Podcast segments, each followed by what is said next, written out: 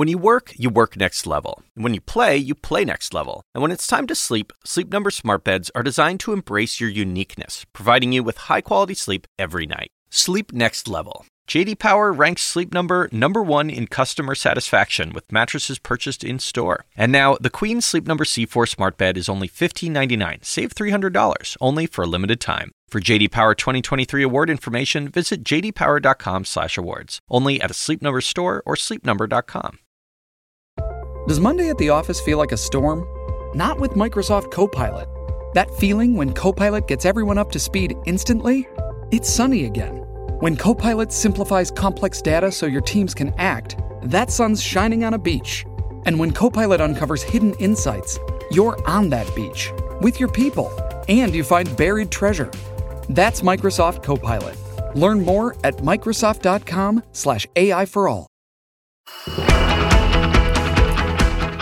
Nikki Haley and Ron DeSantis hit Donald Trump harder at CNN town halls, but are their closing arguments to Iowa voters enough to close a massive polling gap 10 days before the first contest? Today, President Biden opens his 2024 campaign with a speech from historic Valley Forge. His message to voters about protecting democracy ahead of the third anniversary of the Capitol attack.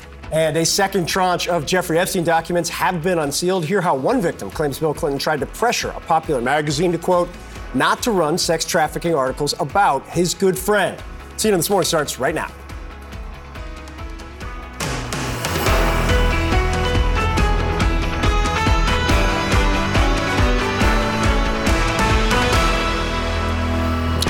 Well, good Friday morning to everybody. Audie Cornish is with me here in New York. Poppy is off today, and we are focused on politics with a very good reason. Ron DeSantis and Nikki Haley sharpening their attacks on Donald Trump in Iowa. Just 10 days left to close that giant gap in polling before the caucuses. In back to back town halls, DeSantis and Haley both made the case to Iowa voters that Trump becoming the presidential nominee would spell defeat for Republicans in November. The Democrats want Trump to be the candidate. They are going to talk about all the legal stuff, January 6th. That will be what the election will be about. Chaos follows him. And we can't have a country in disarray and a world on fire and go through four more years of chaos. We won't survive it. And you don't defeat Democrat chaos with Republican chaos. Now, today, Trump is set to return to the campaign trail with two rallies in Iowa after a holiday break. CNN's Jeff Zeleny is in Des Moines with the highlights from last night's dueling town halls. And Jeff, of course, time is of the essence here for both Ron DeSantis and Nikki Haley. Um, can they change the dynamics of this race? Good morning, Audie. Uh, you can just feel that time is running short here uh, now before the voting begins in this 2024 presidential campaign for Republicans. Uh, but one thing was very different last night. For all the millions of dollars spent in negative ads on television, Nikki Haley and Ron DeSantis both were actually being pretty nice to one another. They appeared separately at CNN town halls making their own case, and of course, that case about electability. It is time to move past President Trump, and it is time to start focusing on how to strengthen America. You don't want it to be a referendum on Trump and the past. You want it to be a referendum on Biden's failures. Nikki Haley and Ron DeSantis sharpening their arguments against Donald Trump and one another. 10 days until Iowa voters rendered the first judgments of the Republican presidential race. In back to back CNN town halls last night, DeSantis raising questions about Trump's electability and the uncertainty surrounding the mounting legal challenges against the former president. Whatever may be beneficial in the primary doesn't mean it's beneficial in the general election. And I think a 2024 election where the Democrats get to run against a candidate that is going through all this stuff, that is going to give the Democrats an advantage. Haley arguing she's the most electable Republican candidate of all. Americans don't want another nail biter of an election. And that's what we'll get. Look at any of the polls. Even as she sought to put to rest a controversy that's been following her over failing to say that slavery sparked the Civil War. I had black friends growing up. It is a very talked about thing. We have a big history in South Carolina when it comes to, you know, slavery, when it comes to all the things that happened with the Civil War, all that. I was over, I was thinking past slavery and talking about the lesson that we would learn going forward. I shouldn't have done that. I should have said slavery. In the aftermath of a deadly shooting Thursday at an Iowa high school just 30 miles away from the site of the town hall, DeSantis and Haley both said new gun laws weren't the answer. Instead of living in fear Let's do something about it. We have got to deal with the cancer that is mental health. We have to. DeSantis said he supports a Florida proposal to eliminate a three day waiting period to buy a firearm, a law passed following the 2018 shooting at Parkland High School that killed 17 people. You shouldn't have to be on a, a mandatory waiting period.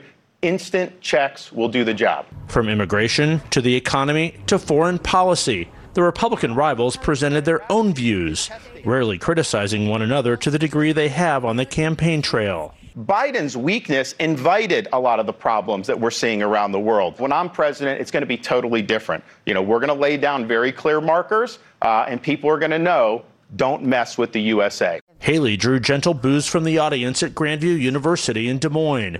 Oh my gosh. Over a statement she made earlier this week in New Hampshire. You know Iowa starts it. You know that you correct it. You know that you continue to go.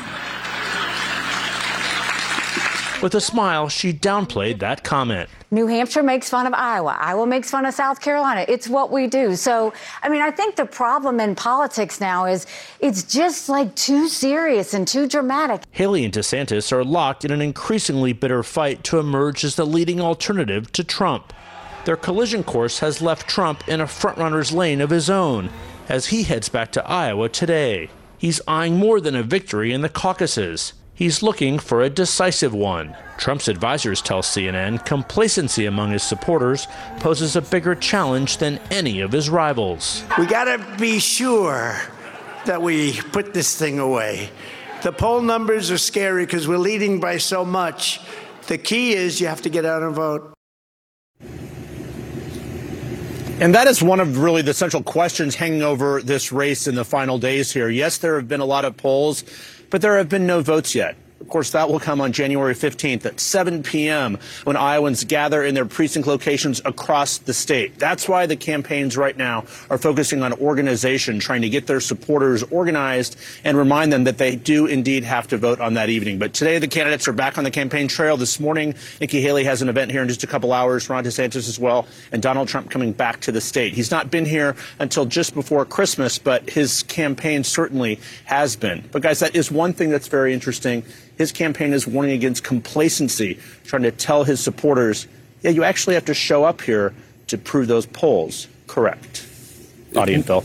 No question. Ground operations always matter, particularly in a caucus state. Jeff Zeleny, thank you. Right. Now, joining us to discuss more, CNN senior political analyst John Avlon, former Republican strategist Lee Carter, and CNN political commentator Errol Louis. Welcome to all of you. Good morning. Um, so, just in terms of tone last night with both of them, did you see feisty candidates? Did you see people just making the obligatory messages? Lee, can I ask Ooh. you first? Well, I thought we saw a different side of both candidates. I think uh, we saw a more uh, folksy version of Ron DeSantis. He used some different language. He brought a jersey. He was just sort of a very different candidate. And we were talking earlier. He put some pretty bold plans out there that maybe he hadn't before. I think it's it's, it's something worth discussing I think he was a very different candidate. Nikki Haley, I think she could not have done better. I haven't seen her perform better at any other time during this campaign. She is ready to fight, but I'm not sure it's going to be enough to have a big, big impact on the polls. Errol? I thought Ron DeSantis did a, a, a great job. And uh, I, I thought if he had shown up this way a few months ago, he wouldn't be having some of the problems that he's having right now. It was a very, it was a very conservative message, uh, but he was selling it in a very sort of um, measured, almost moderate tone. So he wasn't saying things like slitting throats or, you know, where woke goes to die or any of that kind of bloody imagery. Instead, he was just kind of quietly saying, I plan to abolish the IRS, you know, that right. kind of thing. Uh, very, very conservative for sure. Yeah. Uh, I, I, agree. Um, Nikki Haley did ex- extremely well. And she made an argument that, you know, I think is really one of her stronger ones, which is to say that even in the polling, I can win a general election. And in the end, that's what this is really about. So, to, to the point that Zeleny was making at the end there, um, this is kind of a universal opinion, what you guys are saying from people I've spoken to. Not that my anecdotal focus group is some broad it's swath of, the, of, of, who's going to be voting on caucus night in Iowa. Assume, um, but, yeah. but we're talking about time of the es- is of the essence. The clock is ticking. Yes. There's only 10 days left. How do you do things? But it's a caucus state, and yeah. organizations matter. So is there time to make up what in public polling looks like a massive gap? Yes, absolutely. Because it's a caucus state, because it's Iowa, because there are a lot of voters who are undecided. You know, Trump's got a hardcore base of supporters, but listen to that message. He hasn't been there since before Christmas. but it's important that his supporters show up. They're concerned about that conversion. Well, it's hard to ask people to show up when you haven't showed up. And I think one of the things we saw last night was DeSantis and Haley showing the benefits of that campaigning, not just in Iowa, but they've been debating. They're doing the town halls. They are at their prime. Do you lined up Donald Trump side by side to give that comparison, which he's been too cowardly, frankly, to do? Um, I think they would have blown him out of the water because he hasn't been showing up to these kind of things. And they and, tried to kind of underscore this. We did see more pointed critique. Yeah. Um, I want to point out one from Ron DeSantis when he was asked to talk about the Republican election losses of the last couple of years. This is something Nikki Haley talked about for a mm-hmm. while, but we heard it um, with DeSantis. It sounds like you're saying Republican voters can't trust Donald Trump. Well, what I'm saying is if you've run before, promised things, didn't deliver, and then you're running on the same things, uh, wouldn't it be reasonable to say, well, gee, I don't know that I can take that to the bank going forward? So, yes, I think the fact that he's campaigning on something, uh, that does not mean that he would actually follow through on it. There's this line of argument the last several months. Campaigns are about contrasts. And last night, they drew the contrast real hard. Not just that line, which was strong, but Nikki Haley taken to Donald Trump on two issues in particular. Not just electability, which is her strongest card. Whole show in Iowa, that's actually people's number one concern, theoretically. But also whether Trump is too cozy with dictators, that he's added eight, added eight trillion to the debt. Those are strong, substantive arguments that draw a clear contrast, and it's not this tiptoeing around Trump we've yeah. seen far too much in this campaign. Go ahead. Oh, well, I was just going to say DeSantis's problem earlier was, besides Trump going after him, that people were like, well, you're Trump light, so then why do I need to vote for you? Mm-hmm. Exactly. So last night, did we see that guy or did we see something different? I think we saw that guy, but I think we saw him too late. It's, it's very, very difficult to change your strategy this close to an election. We saw Ted Cruz try to do it. He changed three different times during the primaries in 2016. Um, it's not effective. We want people who are authentic, who are who they are. And I think there's a lot of questions about who is this Ron DeSantis guy? Is he going to be the one that's fighting Mickey Mouse? Or is he going to be the one fighting for the American people and doing what he says he's going to do? I think Nikki Haley made a much better argument because she's consistent with what she's always been even if she had to, you know, address some issues that she's had in the past. She's also been consistent on being significantly ahead of Joe Biden in a general election yes. matchup over and over and over again. And I think part of the reason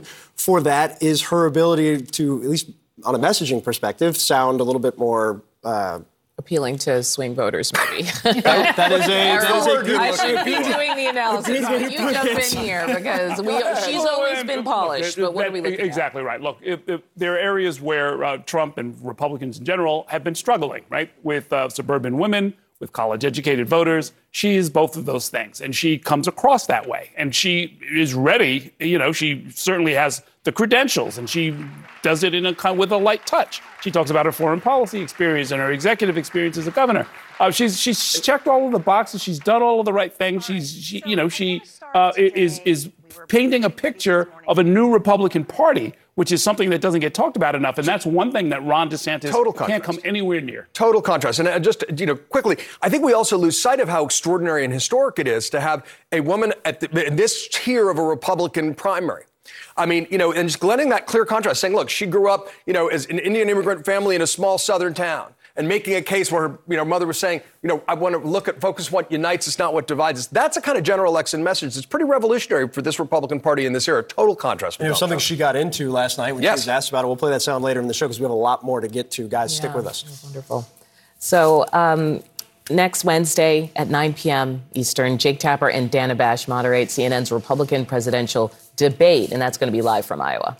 Well, also this morning, new details on a deadly school shooting in Iowa where a sixth grader was killed. What the gunman reportedly posted on TikTok right before the shooting. And a new trove of Epstein documents just released. What they say about a process Epstein allegedly used to find and recruit girls. More CNN this morning to come after the break.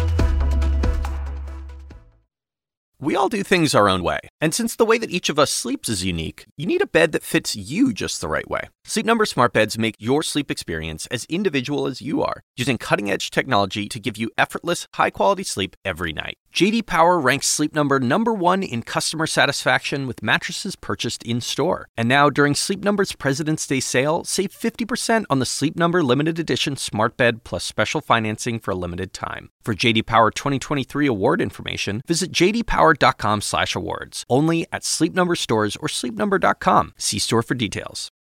Shipping can make or break a sale, so optimize how you ship your orders with ShipStation. They make it easy to automate and manage orders no matter how big your business grows. And they might even be able to help reduce shipping and warehouse costs. So optimize and keep up your momentum for growth with ShipStation. Sign up for your free 60-day trial now at shipstation.com and use the code POD. That's shipstation.com with the code POD. We are just now learning new information about yesterday's deadly shooting at a high school in Perry, Iowa, where a sixth grader was killed and several others were wounded, including the principal. Several news outlets, including the AP, report the shooter posted a TikTok video from inside the school bathroom, posing with a blue duffel bag captioned, Now we wait. The 17 year old shooter was found dead at the school with a self inflicted gunshot wound. One survivor telling CNN about the terrifying experience. We heard four gunshots uh, down the hall from us. Our band teacher looked at us and he just goes, run. And like none of us hesitated. We just all got up and ran. CNN's Veronica Miracle is live for us in Perry, Iowa. Veronica, what more are we learning about this post? Well, this TikTok video and other social media posts posted around the time of the shooting, all part of the investigation, according to the AP and according to authorities who spoke at a press conference yesterday. Uh, this is all part of their investigation as they try to figure out what this motive, what, what the motive was, why exactly this horrible atrocity happened. The community this morning uh, truly mourning the loss of a sixth grader. Five other people were also injured in this attack. Four uh, individuals who were students were injured and one staff member, the principal of the high school. One of those injured are critically wounded, but all of them are expected to survive. Now, this was the first day back from winter break and school had not even started yet. Happened just after 7:30 in the morning and students from all grades were gathered for a breakfast club when the first shots rang out. Uh, within 7 minutes, the first arriving officer arrived here on scene and found people running from the school. Obviously people terrified. Also people were uh, sheltering in place that they had to assist and protect.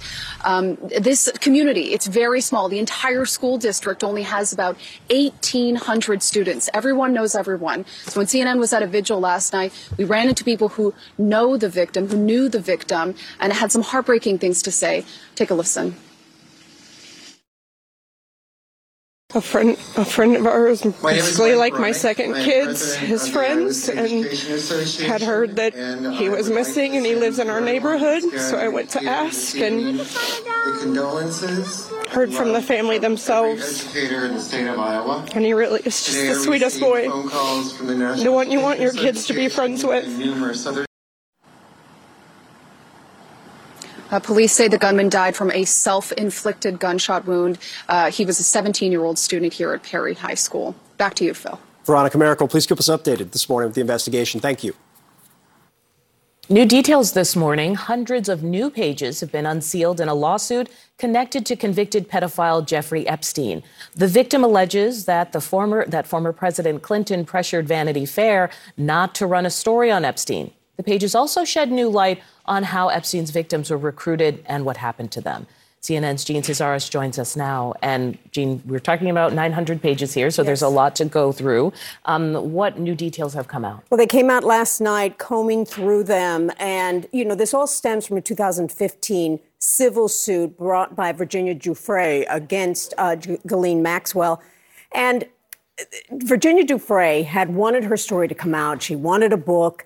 And so she became very close with a reporter out of Britain. And this reporter was encouraging her to go to the Vanity Fair magazine to have them do an article on it.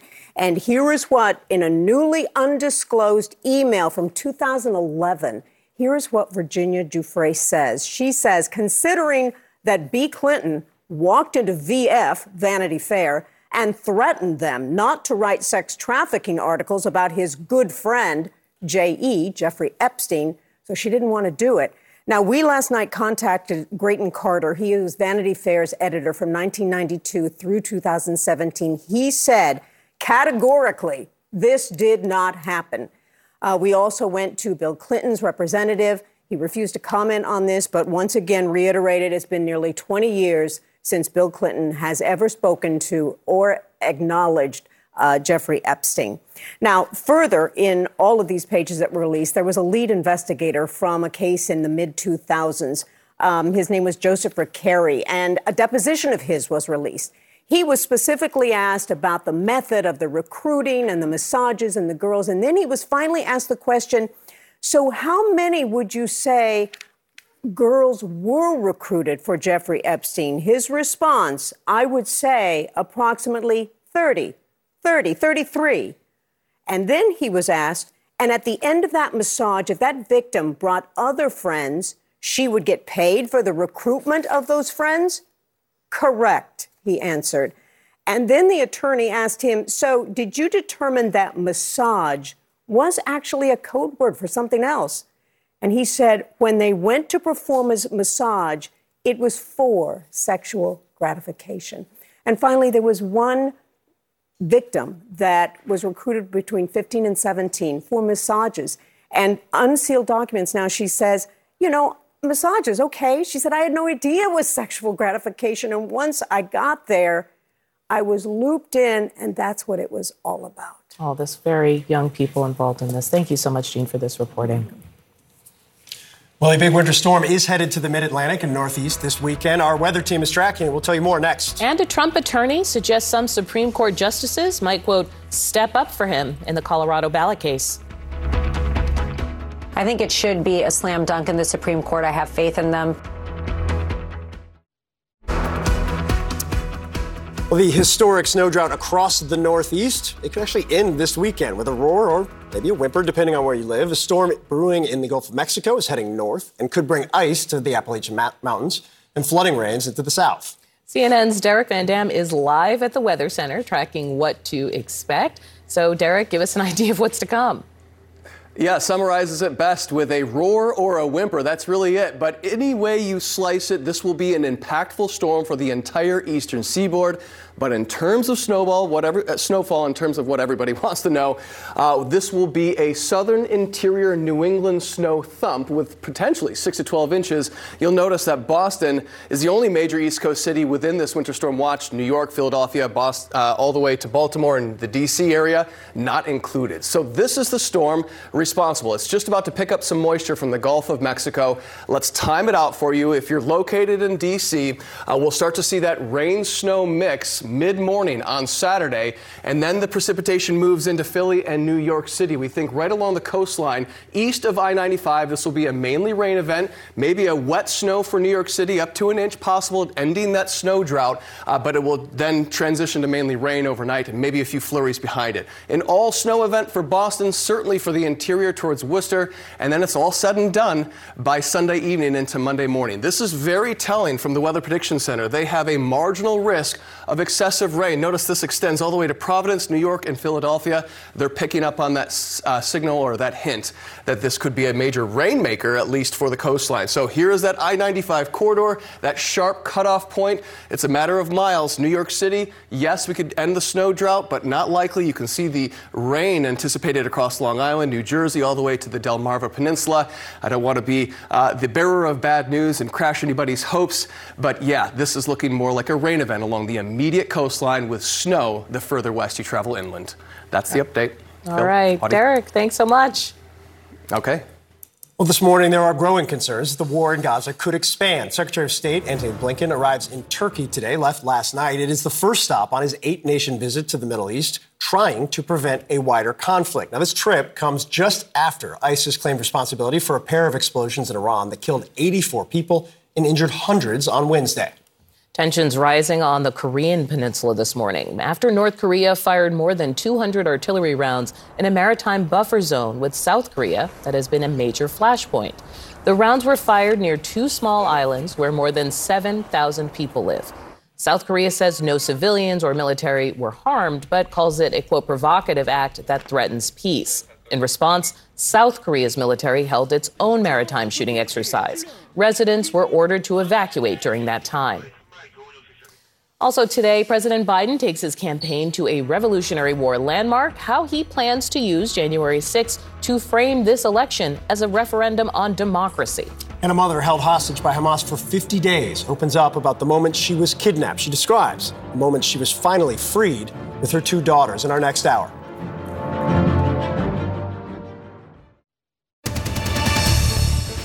Well, here is the God's truth about January 6, 2021. Close your eyes. Go back to that day. What do you see? Rioters rampaging, waving for the first time inside this Capitol. Confederate flag that symbolized the cause to destroy America. And so at this moment, we must decide what kind of nation are we going to be? Today, President Biden will pose that same question to America, nearly three years to the day after the Capitol insurrection. He's holding his first campaign event of the new year near Valley Forge, Pennsylvania, a critical staging area for George Washington's troops during the Revolutionary War. Biden will lay out one of the core tenets of his campaign protecting democracy from a potential second Trump term. But today, some Americans believe January 6 might have been an inside job. In a new Washington Post University of Maryland poll, a quarter of respondents say it's definitely or probably true the FBI organized and encouraged the attack. It is not. That is a lie. Back with us to discuss John Avlon, Lee Carter, and Errol Louis. And Lee, I want to start there because I constantly think through when Biden was talking about democracy in the lead up to the midterms. He had two major speeches, one in Philadelphia and then one in Washington a couple mm-hmm. days before. And Democrats were pissed. Mm. Yeah. They're like, nobody wants to talk about this. This isn't yeah. the issue. And then you looked at the crosstabs after the yep. midterms, and it mattered in the exit. Like it mattered in the exits. Is it? Does it matter now, given those types of numbers? It does matter, and it matters now more to more people than it did before. The problem, I think, that Joe Biden has is it matters to Republicans in a different way than it matters to Democrats. When you look at it, just some numbers: 72% of Democrats say democracy is at stake if Trump wins. 55 of Repu- 55% of Republicans say democracy is at stake if Biden wins. So when you're making the democracy argument, it actually could help the other side. Now, I'm not sure um, when Joe Biden is talking about this, it could galvanize his base, but it can really upset other people people on the other side because Republicans look at the threat to democracy that he poses as people saying you must agree with me. My freedom of speech is not uh, is not being allowed. You're going to judge me and all of that. And they they feel very very threatened it, in this it's important to note those two things are not equivalent Right. Right. I mean, you know, the, the concern about democracy being expressed by President Biden, which you're exactly right, was dismissed by a lot of pundits who said, no, he should be focused on kitchen table issues. There's going to be a red wave coming. Biden made the democracy argument last time and it resonated. Um, and Republicans are concerned. And you can, we can have a great debate about a liberalism on both sides and the feedback loop and all that sort of stuff. But the fact that 25% of folks think that, that January 6th was an inside job, that's a function of disinformation that's been propagated by Donald Trump directly. And I think the democracy argument is important, particularly with the, icon, the iconography of Valley Forge, because we go through these Valley Forge moments every once in a while in our history. And this is one of them where we do need to defend democracy. And it's not just Biden saying it, it's former Trump staffers warning that Donald Trump represents a threat I to think, democracy. I think one of the biggest problems I have with all of this, though, is that in having these kinds of debates, it makes it more divided rather than more united. And I know it's, I know it's, I mean, it's, it's important that you're right. I understand that. Okay, but but I mean, but, I'm, I'm all for uniting, not dividing. But it means drawing the clear contrast and not saying the problem. It's divisive to bring up dangers to democracy. Because if there's a danger to democracy propagated by one candidate, it's important to call that out rather than running away from that fact in the in the, in the spirit of uniting the country. You need to call it what it is. Errol, can I let can I bring you into this a little bit? As, as yeah. a matter of for, for, for a presidential campaign launch, it's going to do a, a, number of things for the president. First of all, it's what he believes. Secondly, it does help to unite the country because we are united around the Constitution. And he's going to sort of talk about the rule of law and the Constitution and what defending it means. And that's what Valley Forge was about. That's what his presidency has been about. That, those are the messages we're going to hear today. Uh, it's also, though, I mean, while it might inflame some hardcore Trump supporters to hear that their guy was part of an insurrection, uh, there are also a lot of independents out there, and, mm-hmm. and Joe Biden is going to be talking to them today as well, because the polls have always shown that they broke towards Biden when it came to questions of what was January 6th about. Uh, and, and, and by the way, you know, another thing he gets to do and will do today, I think, is indirectly remind us that this is a guy who's facing criminal charges. He's going to run against a person who's facing criminal charges in multiple jurisdictions. Um, that, too, is something that independents have indicated to pollsters does not make them like Donald Trump very much. Uh, I don't, I'm sorry to interrupt, but I, I think I know where you're going. I, the actual numbers, like what are you seeing in terms of, um, is it because low propensity midterm voters might vote in a presidential election and they didn't turn out then, but they will now, and they don't like this issue. What are you looking at right now Well, look, to for- pull the thread you're talking about? So 14% of Republicans blame Donald Trump for January 6th. By going after Donald Trump, you're actually going to galvanize these folks to say more energetically, I'm going to defend him. The other issue is, well, this is really popular. 86% of Democrats say it's Donald Trump's fault. You need to go after him. It's about just about half of independents. And so you're going to split the issue. And he needs this is a game of math and addition. He really needs to be adding to his base, not anything else. When you, when you look at some of these numbers, this is the kind of argument that can alienate people. It can make people dig their heels in and say, I'm not sure I agree with you. Um, and so I'm, I'm just, I'm concerned that in this moment, the way that he's going after this is going to force people to say, I'm wrong. It's going to force people to say that I've aligned myself with evil. And that's something that from a from a psychological perspective is really hard to We don't do. know if he'll use that kind of language yet. We don't know if he'll use that Okay, kind just- of I- language, just to- but I mean, think we're waiting for of the Yeah, no, that's Yeah. that's completely fair. Can I, can I get to one thing? Because I actually do think this all threads together. Um, there was a Trump attorney who was on Fox who was talking about the cases that he's currently facing, particularly those that have uh, taken him off the ballot in Colorado and Maine. Take a listen. I think it should be a slam dunk in the Supreme Court. I have faith in them. You know, people like um, Kavanaugh, who the president fought for, who the president went through hell to get into place. He'll step up. Those people will step up, not because they're pro Trump, but because, because they're pro law, because they're pro fairness. And the law on this is very clear.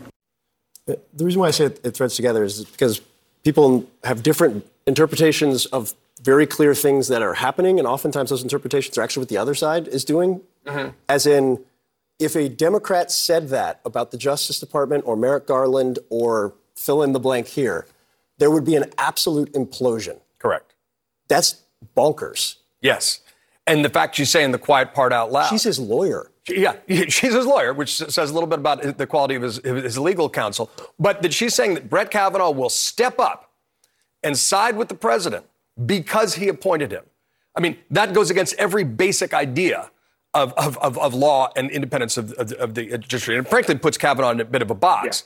Um, but, but, you know, look, I mean, the good people can disagree about the political implications, everything, but the Constitution says what the Constitution says.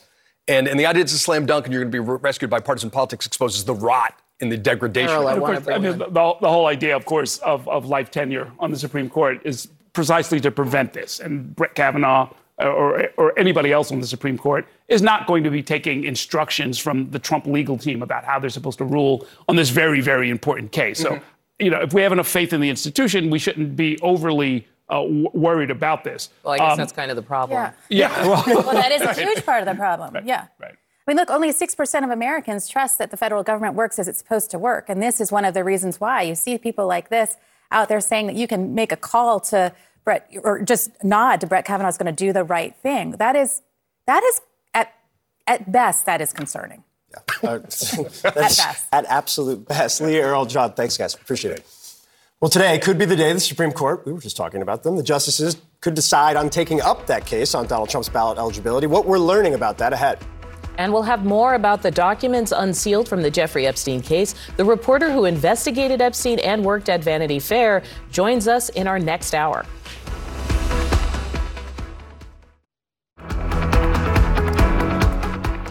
This morning, the Supreme Court could make its first move on the case to remove Donald Trump from the Colorado primary ballot.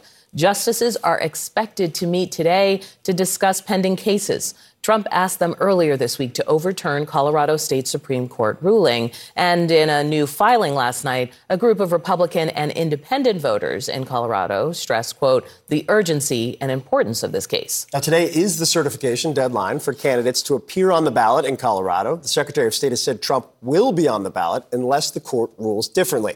The meeting comes as groups in Illinois and Massachusetts filed motions yesterday to remove Trump from their state ballots, both citing the 14th Amendment that was used to remove Trump in Colorado and in Maine. Joining us now, CNN senior Supreme Court analyst Joan Biskupic. Joan, not that any of us can break into the room, but if anybody could, it would be you.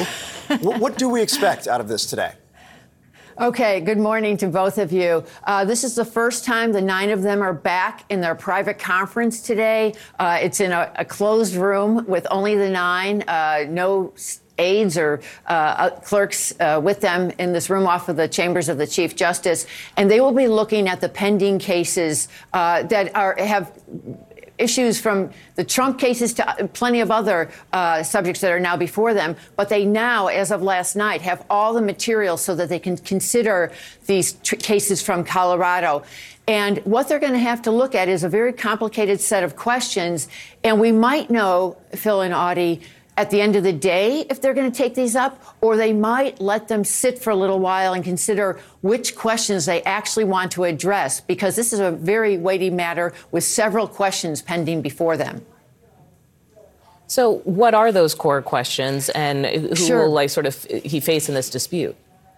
Okay, so um, everyone knows that uh, at the center of this is a post Civil War amendment to the Constitution, the 14th Amendment, and a section that said that. Uh, an official would be barred from holding future office if, during the course of his or her tenure, it's sworn to uphold the Constitution, but then engaged in an insurrection. And what these voters in Colorado have successfully uh, argued in Colorado is that Donald Trump should be off the ballot because of what happened on January 6th. So the core question, Audie, is, you know, did he, first of all, does this, um, provision apply to the to a president. Uh, a lower trial court judge had said no, it wouldn't apply to a president, but uh, the Colorado Supreme Court reversed that and said it does. So you have questions such as. Um, was January 6th an insurrection? Did Donald Trump incite that insurrection? Can states enforce this in- insurrection provision? I should remind everyone, but this has not been tested, and there are so many other questions that the justices will be deciding what should they address and when shall they address it. Joan, do we have any say? I constantly am told the Supreme Court can act when it wants to act. It can act as fast as it wants or as slow as it wants. Is there time pressure here?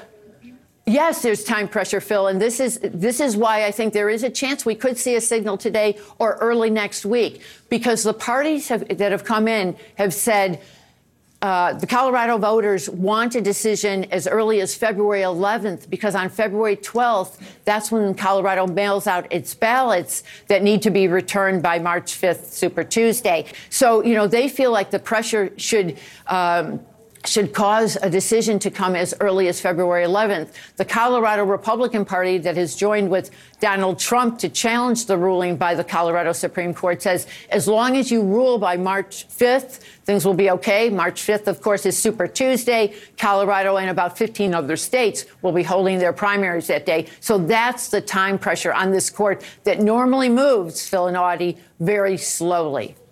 Well, Jonah, we'll be following your reporting. Thanks so much. Thank you. Well, coming up more from our Iowa town hall with Nikki Haley and Ron DeSantis, the two candidates sharpening their attacks on Donald Trump. And new this morning, Oscar Pistorius, the double, the double amputee Olympian turned conviction killer, is out of prison. Why he was freed after killing his girlfriend and her family now will respond. More CNN this morning to come after the break.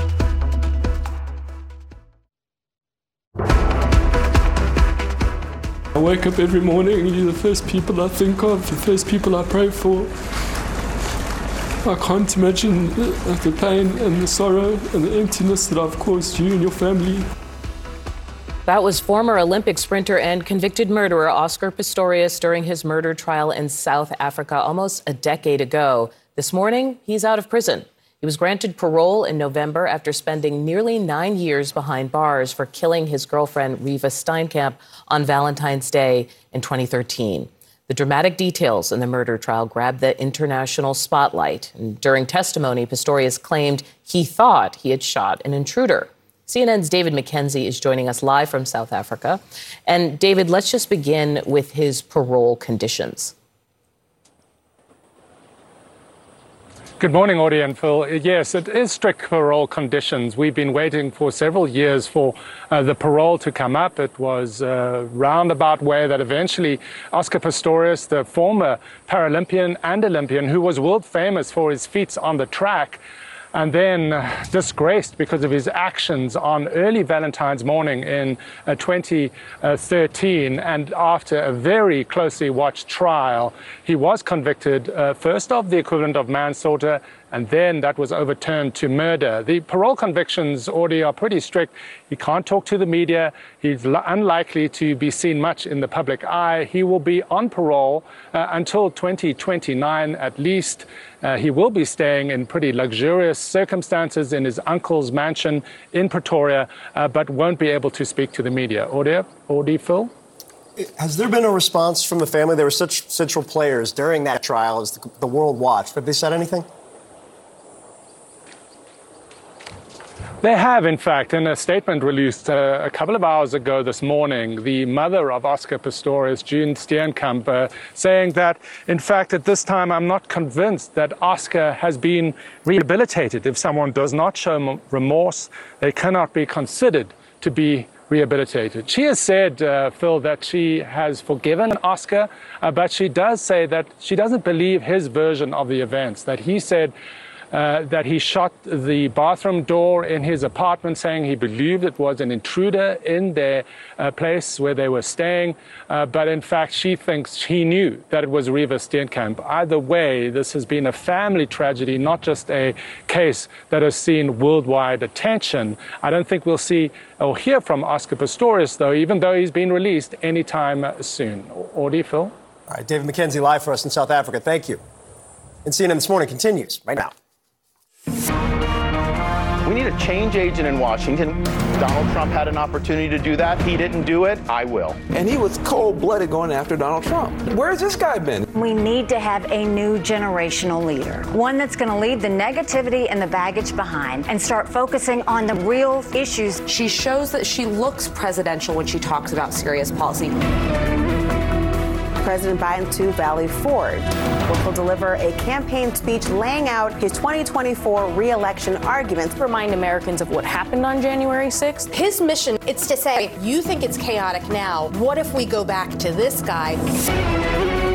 Tension across the Middle East, escalating Iranian backed groups targeting more ships near American troops. ISIS is now claiming responsibility for a pair of deadly explosions in Iran. Time is running out to get a solution along the northern border. Dangerous, unlawful behavior requires collective action.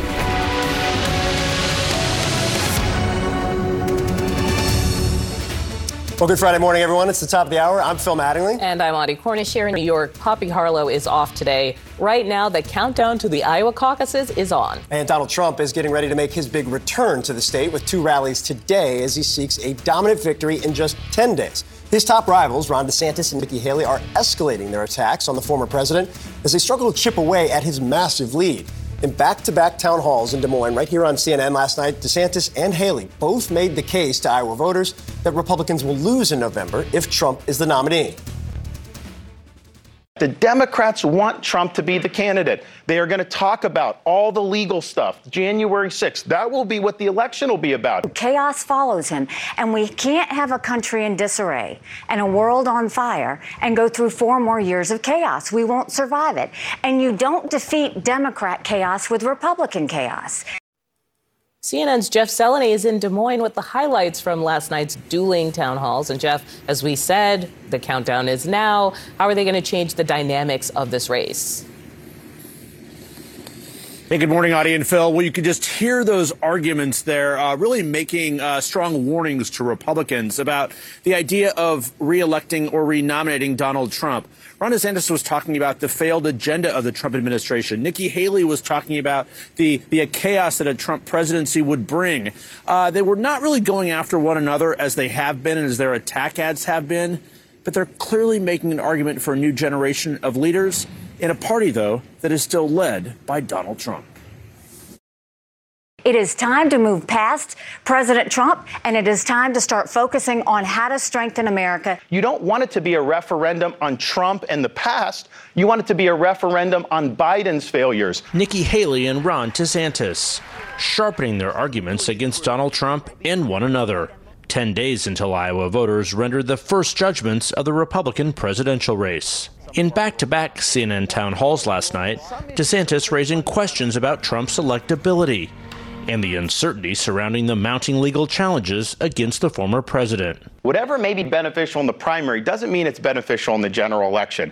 And I think a 2024 election where the Democrats get to run against a candidate that is going through all this stuff, that is going to give the Democrats an advantage. Haley arguing she's the most electable Republican candidate of all. Americans don't want another nail biter of an election. And that's what we'll get. Look at any of the polls. Even as she sought to put to rest a controversy that's been following her over failing to say that slavery sparked the Civil War. I had black friends growing up. It is a very talked about thing. We have a big history in South Carolina when it comes to, you know, slavery, when it comes to all the things that happened with the Civil War, all that. I was over, I was thinking past slavery and talking about the lesson that we would learn going forward. I shouldn't have done that. I should have said slavery. In the aftermath of a deadly shooting Thursday at an Iowa high school just 30 miles away from the site of the town hall, DeSantis and Haley both said new gun laws weren't the answer. Instead of living in fear, let's do something about it. We have got to deal with the cancer that is mental health. We have to. DeSantis said he supports a Florida proposal to eliminate a three day waiting period to buy a firearm, a law passed following the 2018 shooting at Parkland High School that killed 17 people. You shouldn't have to be on a, a mandatory waiting period. Instant checks will do the job. From immigration to the economy to foreign policy, the Republican rivals presented their own views, rarely criticizing one another to the degree they have on the campaign trail. Biden's weakness invited a lot of the problems that we're seeing around the world. When I'm president, it's going to be totally different. You know, we're going to lay down very clear markers, uh, and people are going to know don't mess with the USA. Haley drew gentle boos from the audience at Grandview University in Des Moines. Oh my gosh. Over a statement she made earlier this week in New Hampshire. You know Iowa starts it. You know that you correct it. You know that you continue to go.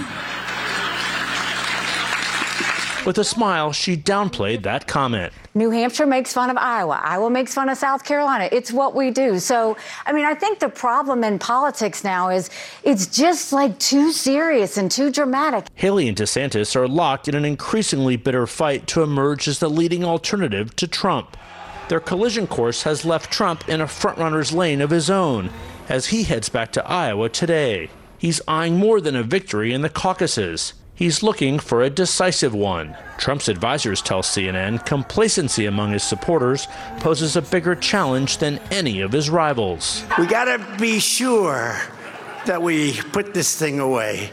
The poll numbers are scary because we're leading by so much. The key is you have to get out and vote. So, for all the criticism of Donald Trump, one thing not mentioned was the January 6th insurrection, with the exception of one voter asking about patriotism. But Ron DeSantis did make an interesting point. He said, look, all of the legal challenges facing the former president may rally his base for the primary, but will be a negative in the general election campaign. Now, all of that is coming into clear view today as Donald Trump comes back to Iowa and President Biden on the campaign trail as well, talking about that very thing. January 6th, of course, the anniversary of that is tomorrow. So, guys, with 10 days until the voting begins here, you get the sense that uh, time is running a bit short, but there are also many open minds. That's what Haley and DeSantis last night were trying to do to try and close some of them. Guys. The sprint is on. Jeff Zeleny from Des Moines, thank you. And next Wednesday at 9 p.m. Eastern, Jake Tapper and Dana Bash moderate CNN's Republican presidential debate live from Iowa. You got to tune into that. President Biden will travel to Valley Forge, Pennsylvania today to deliver a major campaign speech revolving around tomorrow's third anniversary of the Capitol insurrection. It comes as he prepares for a possible rematch in November with Trump. Biden's using the Revolutionary War landmark as a backdrop to send the message that the former president is a danger to democracy. CNN's Priscilla Alvarez is at the White House. Uh, good morning. And I want to start with this uh, moment for the Biden campaign as he tries to use this anniversary to, you know, kick off his, his case for a second term.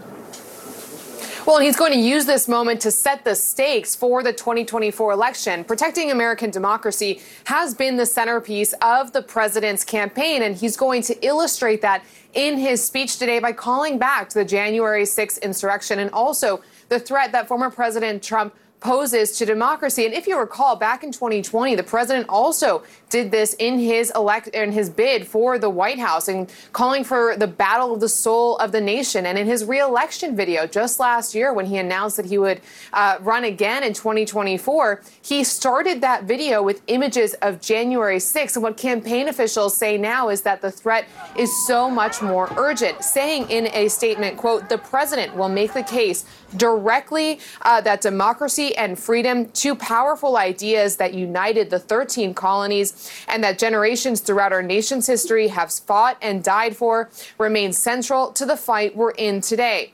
Now, as you mentioned there, the location of this speech is also important. It's the historic uh, Revolutionary War in Valley Forge. That's where George Washington commanded his troops. It's also where the president is going to highlight how Washington, after two terms of his presidency, relinquished power. And that he's drawing the contrast to the former president who wouldn't accept the 2020 results.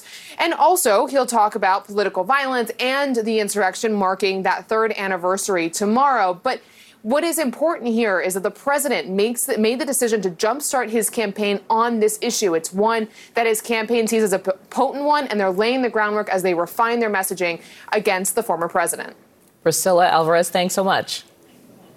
And joining us now, a CNN contributor and staff writer at The New Yorker, Evan Osnos. Evan has also happened to write a biography of President Biden and knows kind of the ins and outs, particularly over the course of the last eight to 10 years, that led him to this moment probably better than anyone. And that's where I want to start with you because there's connective tissue, and Priscilla got at it, from the Battle of the Soul of the Nation, for the Soul of the Nation, and his campaign launch in 2019 to Warm Springs, to Gettysburg, to Philadelphia. You can kind of take it all the way through.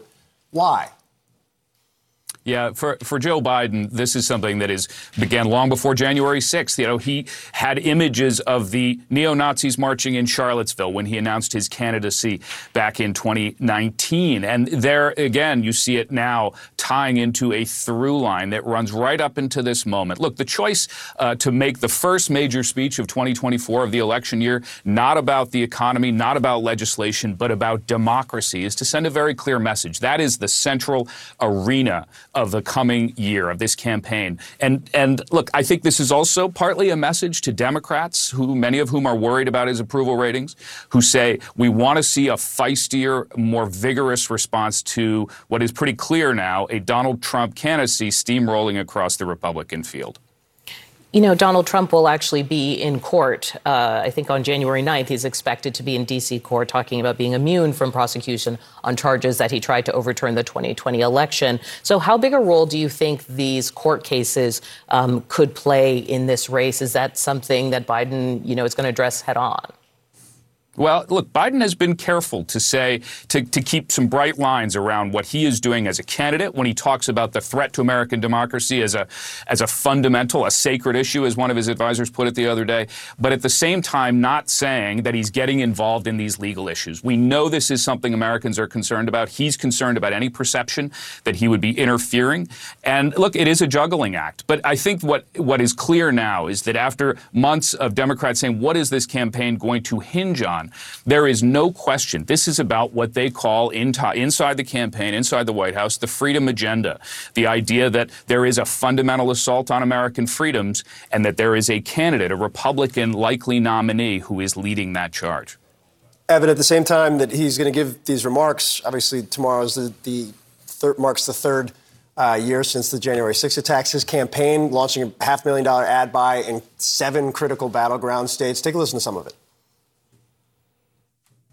There's something dangerous happening in America. There's an extremist movement that does not share the basic beliefs in our democracy. All of us are being asked right now what will we do to maintain our democracy? History's watching, the world is watching. Most important, our children and grandchildren will hold us responsible. I, th- I think what I come back to is um, you talk to Democrats who have a million ideas of what Biden and his team should be talking about right now.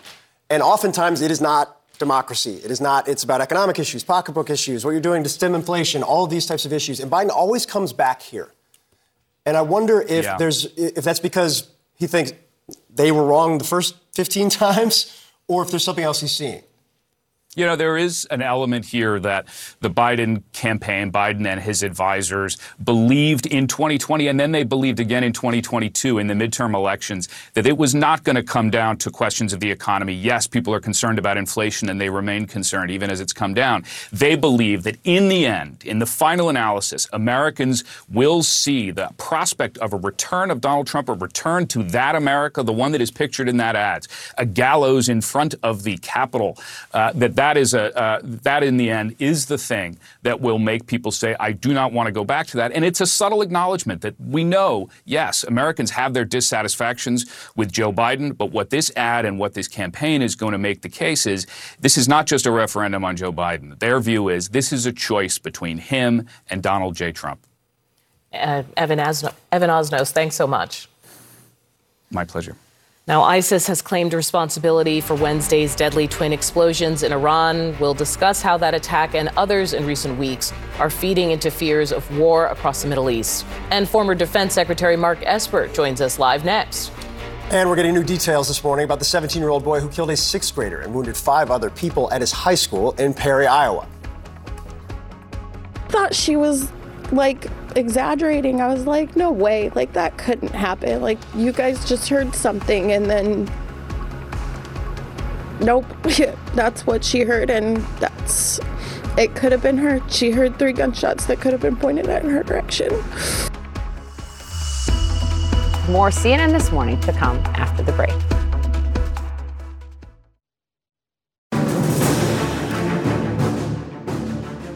Well, new this morning, global shipping giant Maersk says it will divert all of its vessels from the Red Sea for the quote foreseeable future due to significantly elevated security risks. Those ships will now sail around the tip of Africa. Iranian backed Houthi militants recently attacked several vessels in the Red Sea, including a Maersk ship, on Saturday. Secretary of State Antony Blinken, meantime, is heading to the Middle East, aiming to ease rising tensions on several fronts in the region. Just in the past five days alone, the U.S. targeted a pro Iranian militia commander in Baghdad. ISIS claimed responsibility for the deadliest attack in Iran since the 1979 revolution. Israel is suspected of carrying out a strike in Beirut that killed a senior Hamas leader. And as mentioned in the Red Sea, U.S. helicopters sank three Houthi boats after coming under fire. Tensions are rising, but regional players to this point have mostly stayed away from open warfare against Israel or its allies. But as one Middle East expert tells the Washington Post, quote, they're playing a very dangerous game. It's chicken, basically. Any miscalculation, any miscommunication, any accidental strike could trigger a major escalation. Joining us now to discuss is former Defense Secretary under President Trump, Mark Esper. Mr. Secretary, I appreciate your time. Those warnings have existed since the conflict began in the wake of the October 7th terror attacks, but it feels more acute and dangerous now than ever before. Is that fair? Yeah, I think it is. It's uh, stepped up a notch, as you outlined over the past week or so. Some of the events related, some not related. For example, the uh, the attack by ISIS in Iran. But nonetheless, it, it heightens the tension in the region, and it makes the game a little bit more complicated and a little bit more dangerous. We've been talking about the Red Sea a lot. There's a major economic impact. There's obviously a major regional impact to that. Uh, there are a lot of people outside of the Biden administration, and you're one of them, that have been urging them to do more, uh, to directly strike uh, the Houthis in Yemen. Why don't they? Yeah, well, first of all, the importance of the uh, the Red Sea. You know, it's 12% of commercial trade to include a lot of energy, and so anything passing through that uh, through that uh, waterway is going to now see increased prices and delays. So it has an economic impact as well. Now, look on your question. Uh, I don't know exactly why. I think one, uh, they are concerned about escalation, which I think is a false concern. But we've seen that same type of mindset in the, the Ukraine conflict. And then, secondly, I think that they are concerned that somehow if we strike back uh, and take actions against the Houthis in Yemen, that it will that it will upset the, um, the the truce between the Saudis and the Yemenis. That the Biden administration sees as a foreign policy accomplishment. I don't see that connection. Uh, what I see is continuing attacks by the uh, Houthis, regardless of what we say. So we've been three months now. Uh, the Houthis have attacked, have launched over 100 missiles and cruise missiles we continue to warn and, and threaten. Just as recently as Wednesday, the White House sent out a stern warning to the Houthis. And on Thursday, the Houthis launched a remote controlled uh, boat armed with explosives uh, into the commercial shipping lane. So it's clearly not working. And at some point, as you, you quoted a Middle East expert, something's going to happen. It's going to really um, uh, escalate things. And my view is we should be attacking the ground targets, the launch pads in Yemen to go after the Houthis before something really big happens. Given the amount of issues that this administration needs to work with Saudi on in this moment, needs their help, needs their assistance, needs them at the table, um, how much influence do you think they have and their concerns over getting back into a conflict after a lengthy ceasefire play a role in this? Well, they probably don't want to get into a conflict with, uh, with, with the Houthis right now. But again, I don't see the relationship between the United States responding to attack against merchant vessels and, and arguably against U.S. Navy ships in, uh, in in the waters south of Yemen is somehow impacting that truce. I mean, this Yemen, uh, the Houthis have said very clearly that they're going to continue to do what they're doing as long as Israel continues its assault into Gaza. So, how long are we going to wait? How many attacks are we going to suffer, or, is, or and how much shipping is going to be impacted before we respond? I think if you take out the launchers if you take out the launch pads, um, you, will have an impact. You can impose some cost on them, and maybe they'll think twice about uh, launching more uh, rockets, missiles, uh, cruise missiles at commercial ships. We've had a lot of discussions over the course of the last several weeks when it comes to this topic, very critical topic about proportionality, uh, whether something is reciprocal, the back and forth. And my question has always been how do you know what that line is? And what happens if somebody makes a mistake? You were inside the Pentagon, you were inside the building, you were in these discussions uh, in the situation with national security officials. Is there a chart? How do you know, like, where the red line is, where this this won't cause a reaction, this won't cause uh, an escalation? Well, there, there, there's no formula per se, but it's composed of a number of factors. Uh, you know, your own capabilities, what the battle damage assessment may or may not be, the impact on regional players, uh, what the odds are of escalation, what are the odds that you'll restore deterrence. I, I, think there are a number of factors that play in, in here. But again, I think if you look around multiple conflicts, you see a hesitancy by the Biden administration to do things that might otherwise reduce escalation, whether it's here in this conflict, and, and not just with regard to the Houthis, but let's talk about Iraq, Syria, um, uh, southern Lebanon, other places where, particularly Iraq and Syria, where American forces have been attacked over 100 some times and we've only responded six or seven. Uh, the same is true in, in Ukraine with uh, us restraining the Ukrainians or not providing the weapons they need when they wanted it right. to go after Russia. So I, I can't explain that mindset. Yeah, I mean, I do think the, the, the, drone strike in Baghdad going after a very specific leader was a, a level that we hadn't seen uh, this administration go before. I do want to ask you before I let you go, though. A new report from Democrats in the House Oversight Committee said 20 foreign governments, including China and Saudi Arabia, paid $7.8 million to Trump business entities during his presidency. It's one of the things everybody was always trying to figure out during his presidency the influence, and when people were staying at hotels or businesses. Does that concern you, given the influence operations that countries like China run? Well, first of all, back to the, the other comments you made. Sure. I, I do agree that I think the uh, Biden administration's attack on the uh, militia leader in Baghdad was significant. I think it was good. I, I, was surprised that they did it within Baghdad. There are a number of factors there at play that we were always concerned about getting uh, U.S. forces kicked out of uh, out of Iraq, and there's a few reasons why we, we need to be there. I think. But uh, look, on the second thing, I, have seen those stories popped up. I haven't delved into them. I think you you always want to be concerned about foreign influence. I know China was cited, for example, but uh, arguably uh, Trump took pretty tough actions against the Chinese when it came to laying tariffs and all that stuff. But look, these things should be explored, looked into. Transparency, transparency is important, uh, and, and, get to the facts. Uh, so that, that would be my take on it based on what little I've read so far. Secretary Mark Esper, uh, it's a very important point about Iraq and the stability of the government there, U.S. forces and the coalition forces there that we should definitely talk about in the future. Appreciate your time, sir. As always, thank you. Thank you. A new batch of documents connected to Jeffrey Epstein have just been released. What we're learning about alleged efforts by Bill Clinton to bury stories about the late sex offender. And right now, a four alarm fire is ripping through a large industrial building in Elizabeth, New Jersey. Officials say the fire started just before 545 this morning. No word yet on what caused the fire or if there are any injuries. We're going to keep you posted throughout the morning. We'll be right back.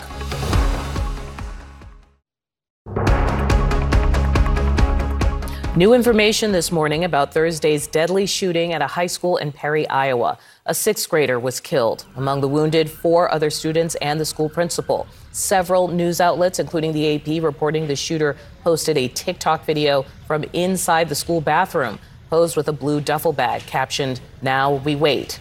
Police say the 17 year old shooter, Dylan Butler, died from a self inflicted gunshot wound. CNN's Veronica Miracle is live for us in Perry, Iowa. Veronica, I want to start first with what you're learning about the shooter's social media post. Audie, this is a part of the investigation. Certainly, authorities are trying to figure out exactly what the motive is. Uh, they are looking at social media posts posted by the gunman before the shooting. We're also learning from the AP that that TikTok video is now part of this investigation. And also new this morning, two students revealing to ABC News that bullying may have played a factor in this shooting. They say that the 17 year old gunman may have been bullied since he was in elementary school. Take a listen. He got tired. He got tired of the bullying. He got tired of the harassment. We tried to be there when he needed us, us which clearly we weren't there for him enough.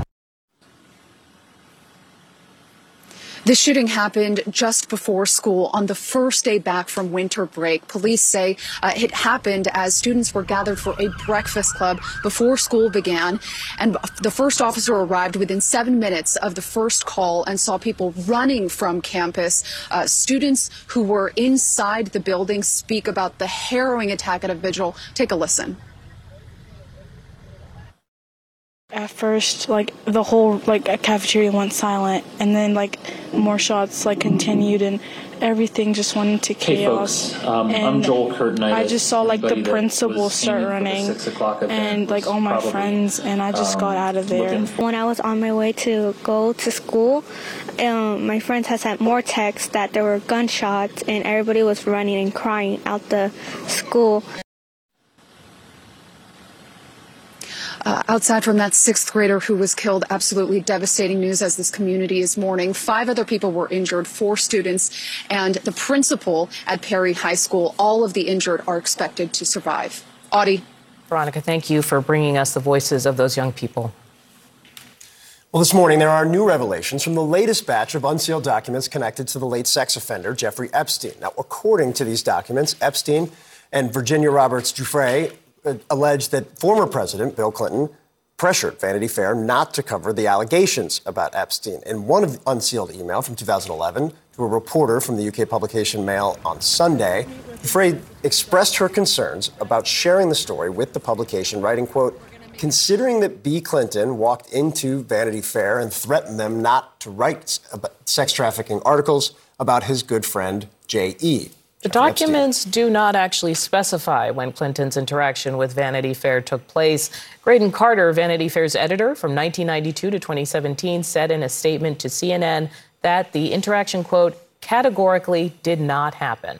Clinton has not been accused of any crimes or wrongdoing related to Epstein and has denied any criminal activity. A Clinton spokesman told CNN they had no new comment about the allegations.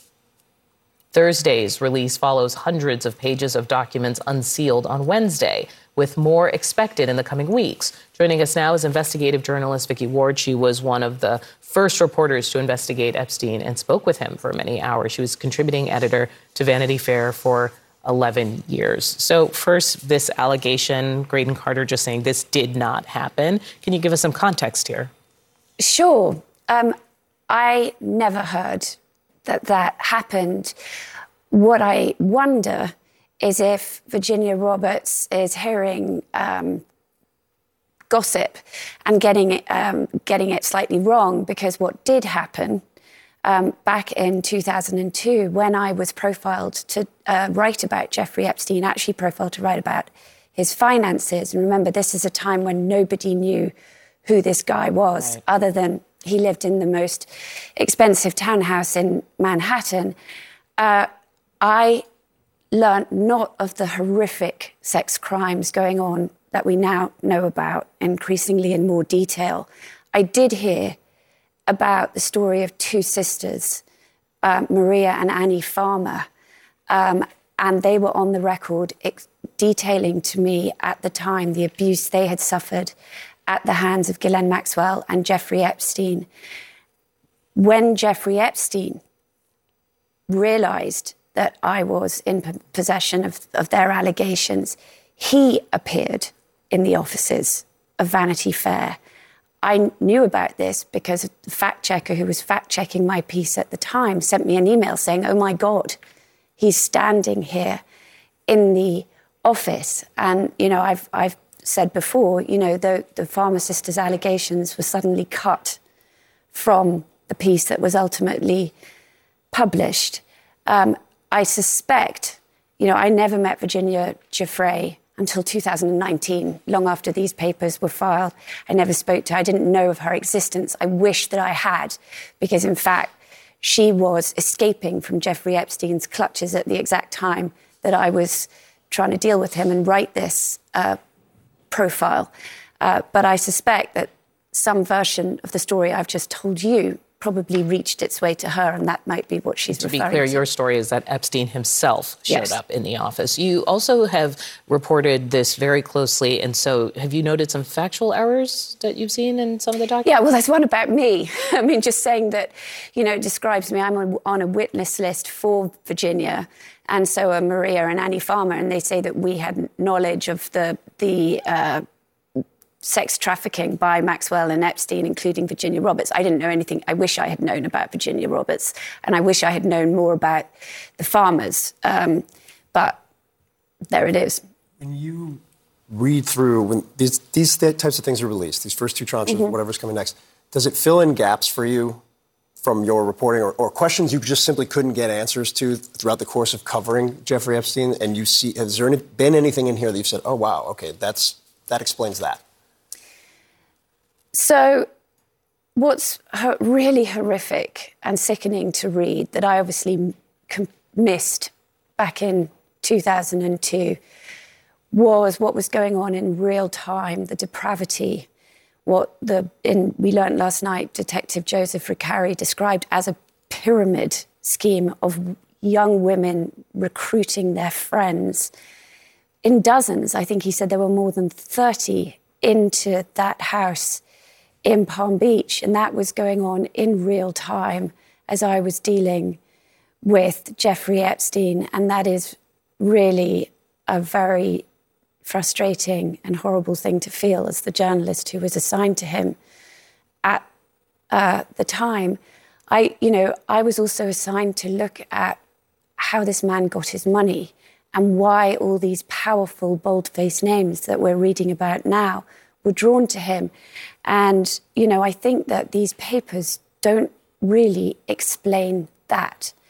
They, you know, Virginia Roberts does allege that she was um, sent out to sleep with, you know, she says Prince Andrew and she names uh, other men.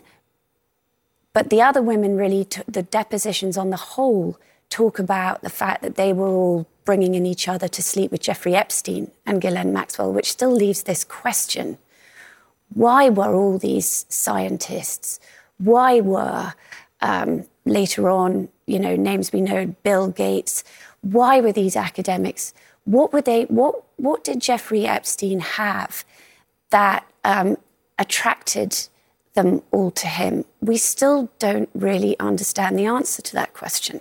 Yeah, and I think it underscores why people are so fascinated by the story because that is exactly uh, that's exactly right. It's the main question. Vicky Ward, thank you. we appreciate it. Thank you. Now, in her first interview with international media since being released from Hamas captivity, Doron Asher is opening up to CNN about her and her young daughter's journey home after being held hostage for 50 days.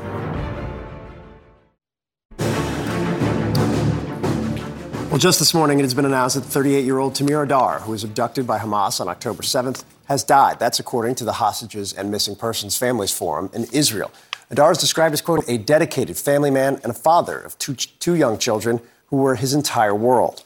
Adar's grandmother, Yafa, who was seen being driven on a golf cart by her Hamas captors, was among the first group of hostages released in November. And we're getting new insight on what life was like inside Hamas captivity.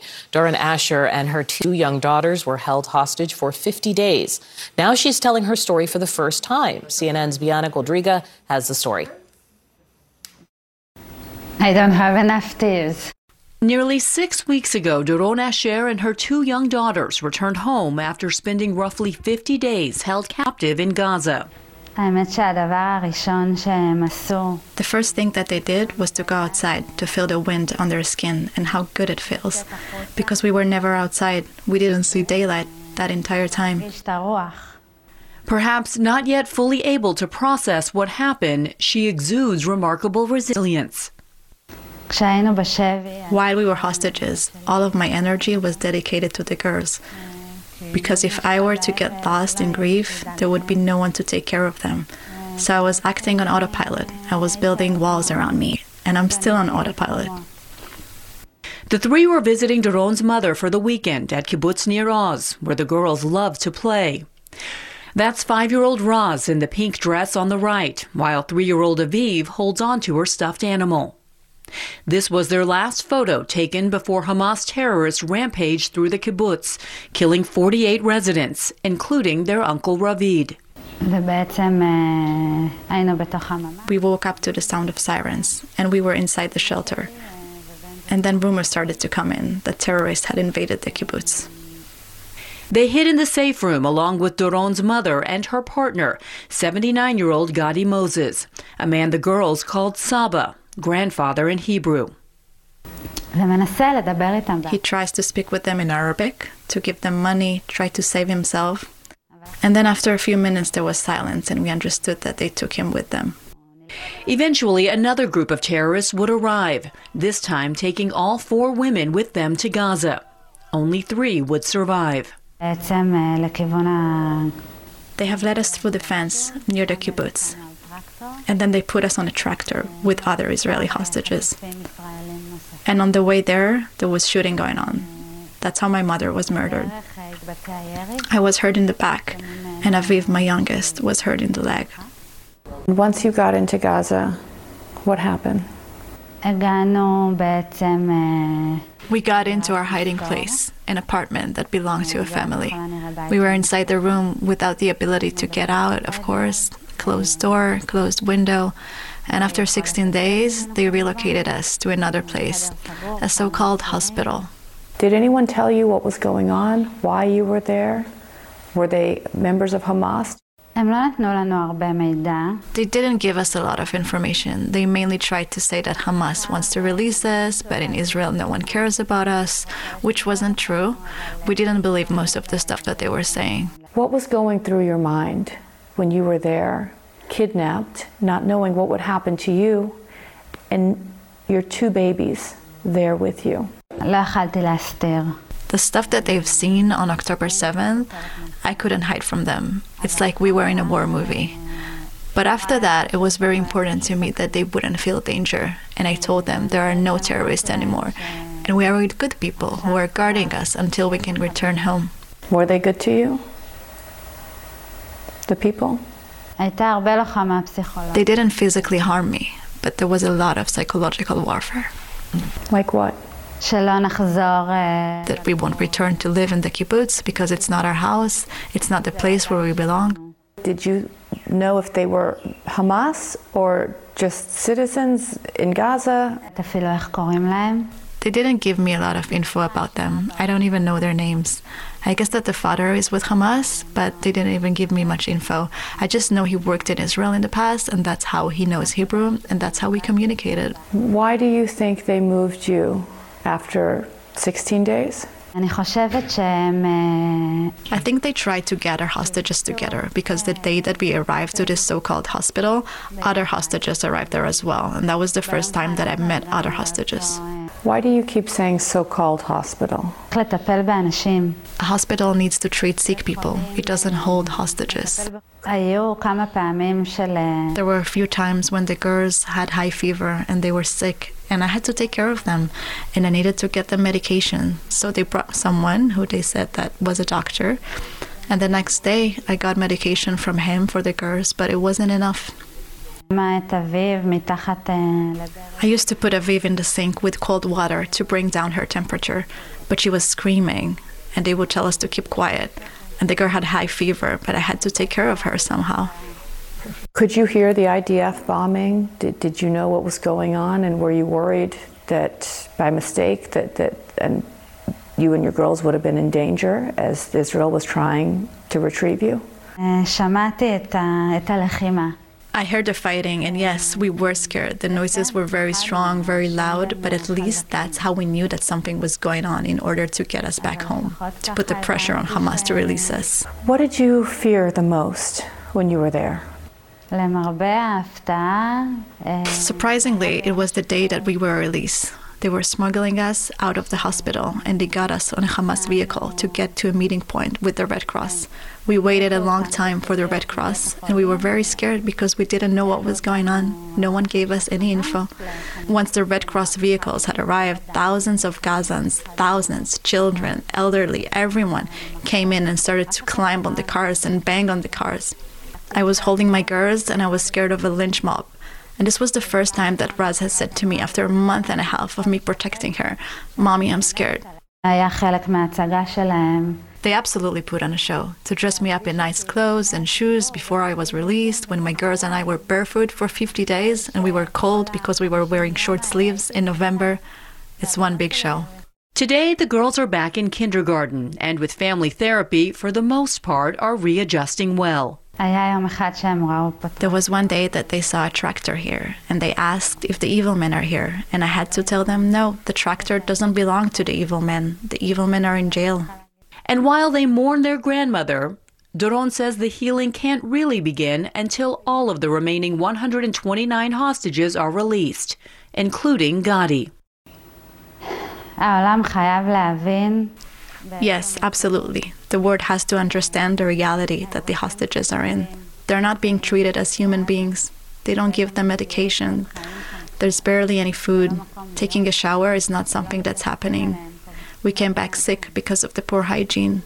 I don't want to think about how they're treating men there. We should note that today, Phil and Audie, the younger of Doron's two daughters, Aviv, turns three years old. The family plans to hold a small party at home and perhaps a larger one for her at kindergarten. That's a very important piece. Our thanks to Bianna for that reporting. Now, Ron DeSantis took on Donald Trump last night in CNN's town hall. Next, we'll talk to one of his top surrogates about his Iowa strategy.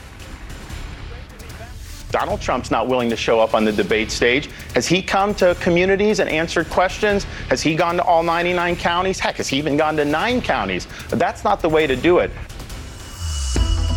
More CNN this morning to come after the break.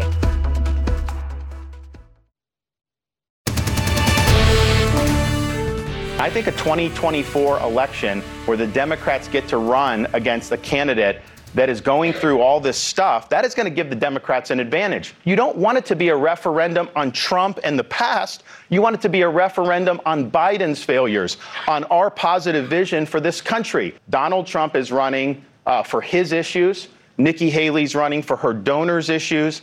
I'm running for your issues. I'm running for your family's issues, and I'm running to turn this country around. That was Florida Governor Ron DeSantis ramping up his attacks on former President Trump. The CNN town hall last night in Iowa, less than two weeks before the caucuses. Joining me now is Bob Vander Plaats. He's a prominent evangelical leader in the state. He runs the Family Center. He's also endorsed Ron DeSantis. It was a huge get at the time for the DeSantis campaign. Uh, the governor of Iowa has also endorsed uh, Governor DeSantis. I appreciate your time. I, I want to start with based on what we saw last night. You, you've, you've said you don't believe the polls that show that DeSantis is 30 or 40 points down it doesn't correspond with what you're hearing on the ground. What have you heard about last night's performance?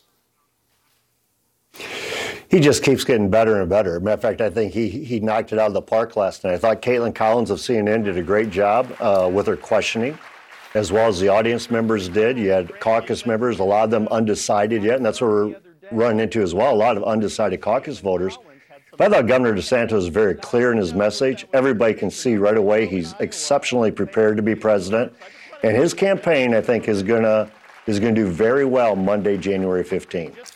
You you told my colleague Erin Burnett last night um, if his organization turns out on caucus night, he will defy and may shock the nation. Uh, we've heard a lot about his organization, the effort they've put in on the ground, uh, the super PAC that supports him. But it was the if at the front of that statement that I was intrigued by. Why are you not certain the organization will well, turn out? Well, you, you, always don't know until you get to that night, January 15th. So you, you build a great organization. They've done everything they can Matter of fact, Phil, I thought the Cruz organization in 2016 was the best I've ever seen in the Iowa caucuses. I'm looking at the DeSantis organization. I think that's light years ahead of where Cruz was at in 2016. So if Governor DeSantis, which he's doing right now, closing the sale with Iowans, and his organization produces, I think again he could shock the country on January 15th. That's a that's a big comparison. Uh, the Cruz operation was, I think, widely considered one of the best in the state, maybe ever. Um, it was. It was the best I've ever seen. The you endorsed Ted Cruz. You have a pretty great record of endorsing folks who end up winning uh, the caucus. Are you concerned that your kind of oracle of Iowa run is going to come to an end?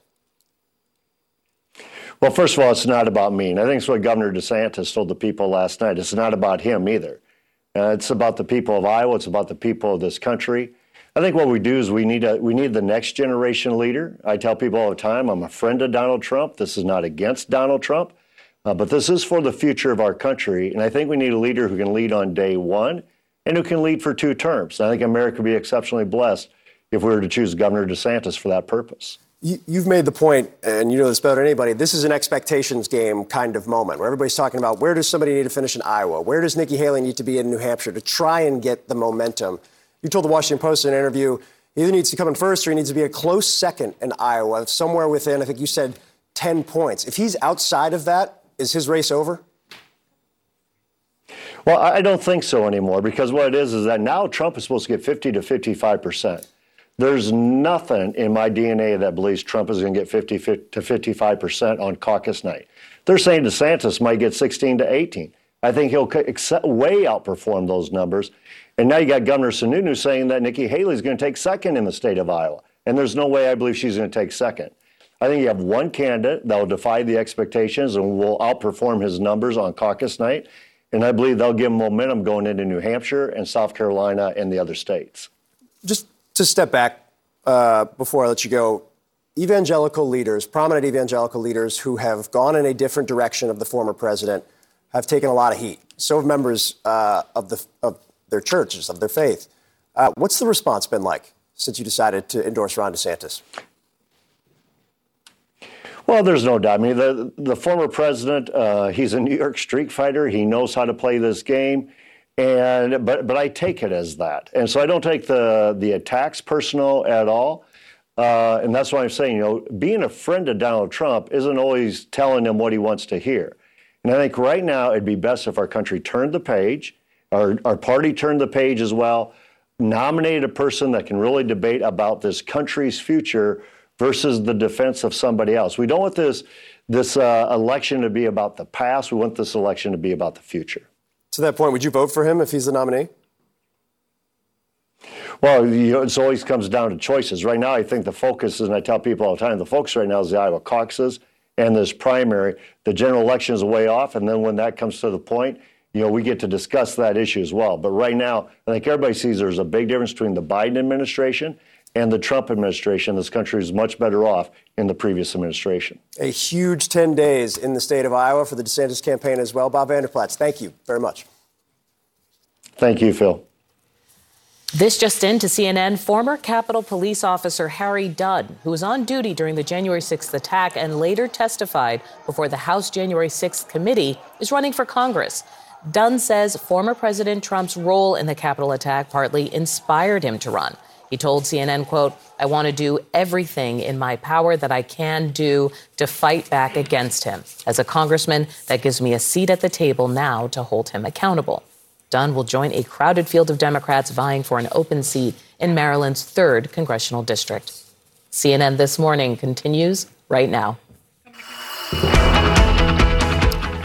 Well, good morning. Today, President Biden opens his 2024 campaign year with a speech from historic Valley Forge, his message to voters about protecting democracy ahead of the third anniversary of the Capitol attack. With Trump and Biden firmly leading their parties, CNN is taking a fresh look at a potential presidential rematch in November. What the road to 270 electoral votes can tell us now ahead of the big vote this fall. And the final jobs report of 2023 will be released later this hour. We're going to break down what the numbers suggest about the state of the economy as we kick off 2024. This hour of CNN This Morning starts right now.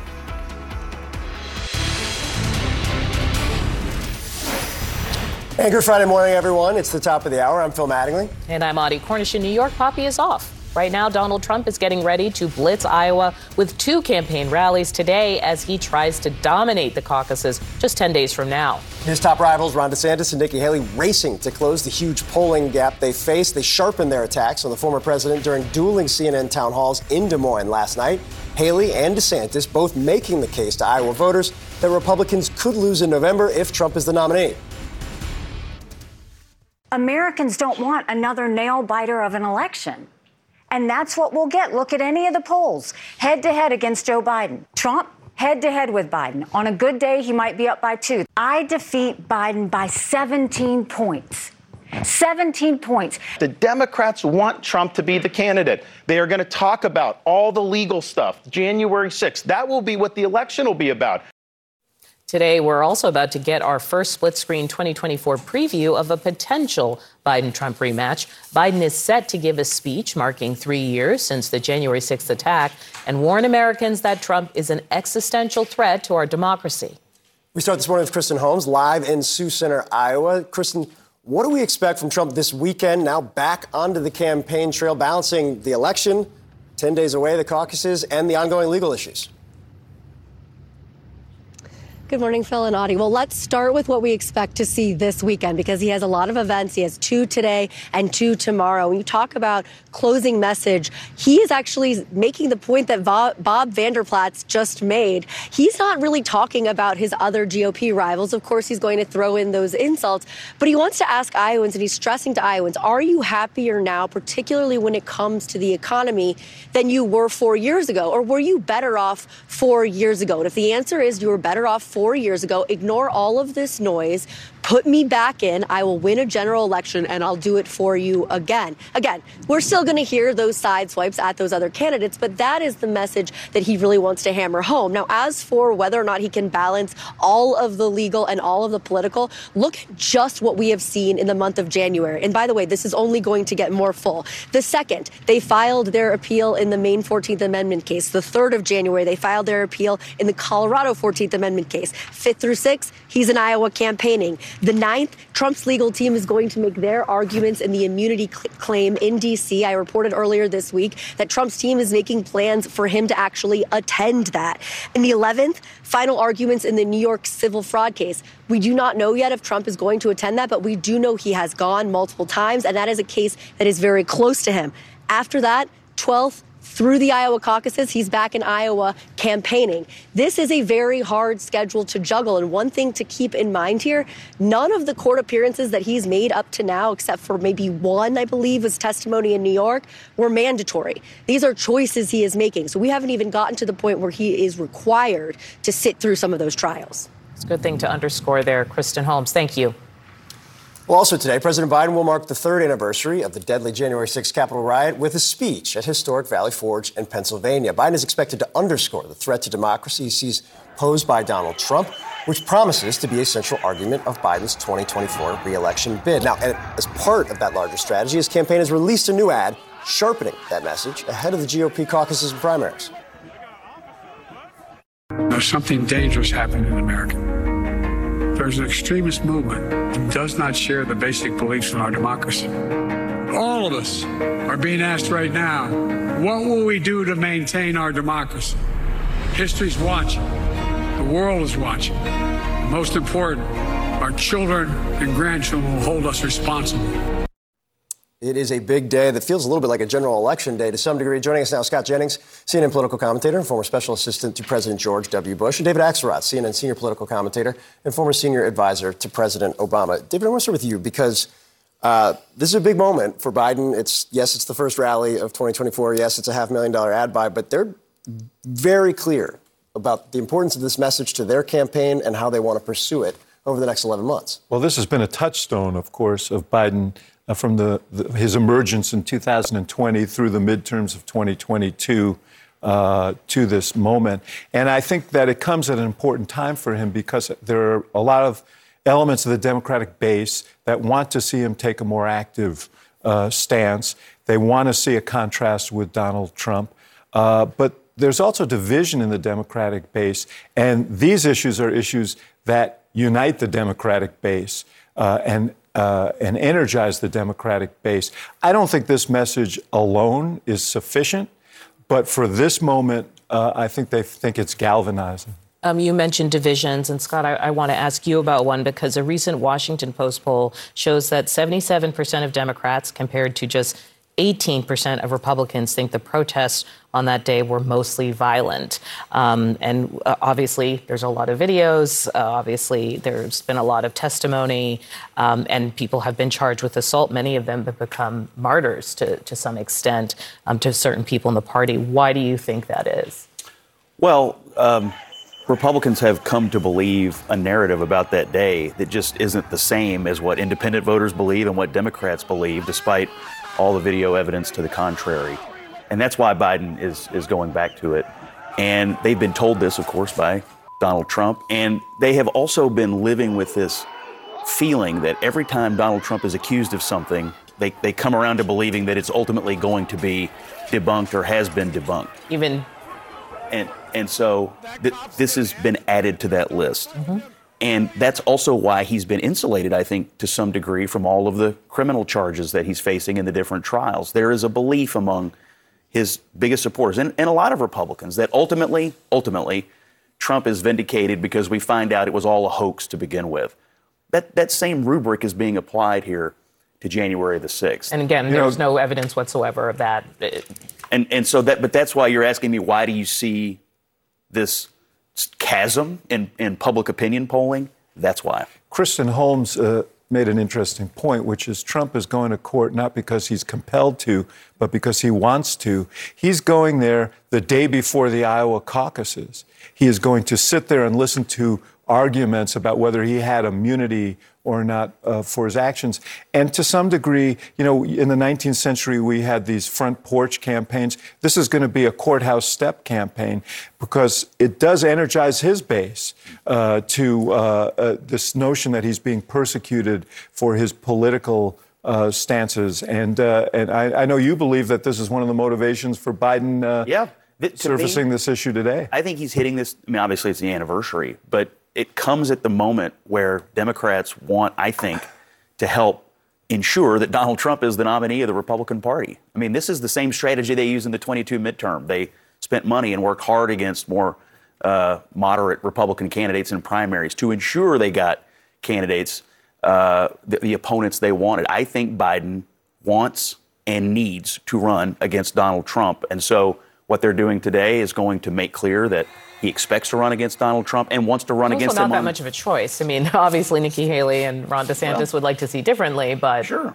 But but the voting is about to start, and and as David just pointed out, uh, trying to uh, have Biden going after Trump on this issue to your to the uh, to the opinion polling you just read, Republicans again will find it a, a way around to rallying around Trump at this moment.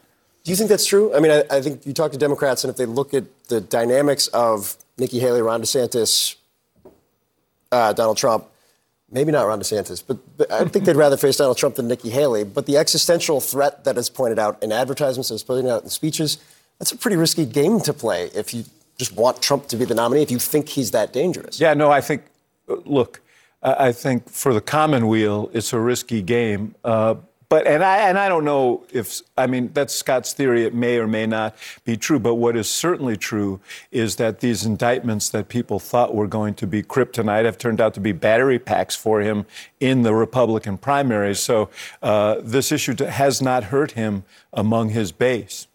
We've also base being the key. Yeah. Right, and not a message for independents. I think we also um, have a little sound of one of his attorneys kind of talking about um, what, where she thinks this is going. I think it should be a slam dunk in the Supreme Court. I have faith in them. You know, people like um, Kavanaugh, who the president fought for, who the president went through hell to get into place. He'll step up. Those people will step up, not because they're pro Trump, but because, because they're pro law, because they're pro fairness. And the law on this is very clear. Scott just had some very cogent analysis. Yeah, let me get real technical. Bad.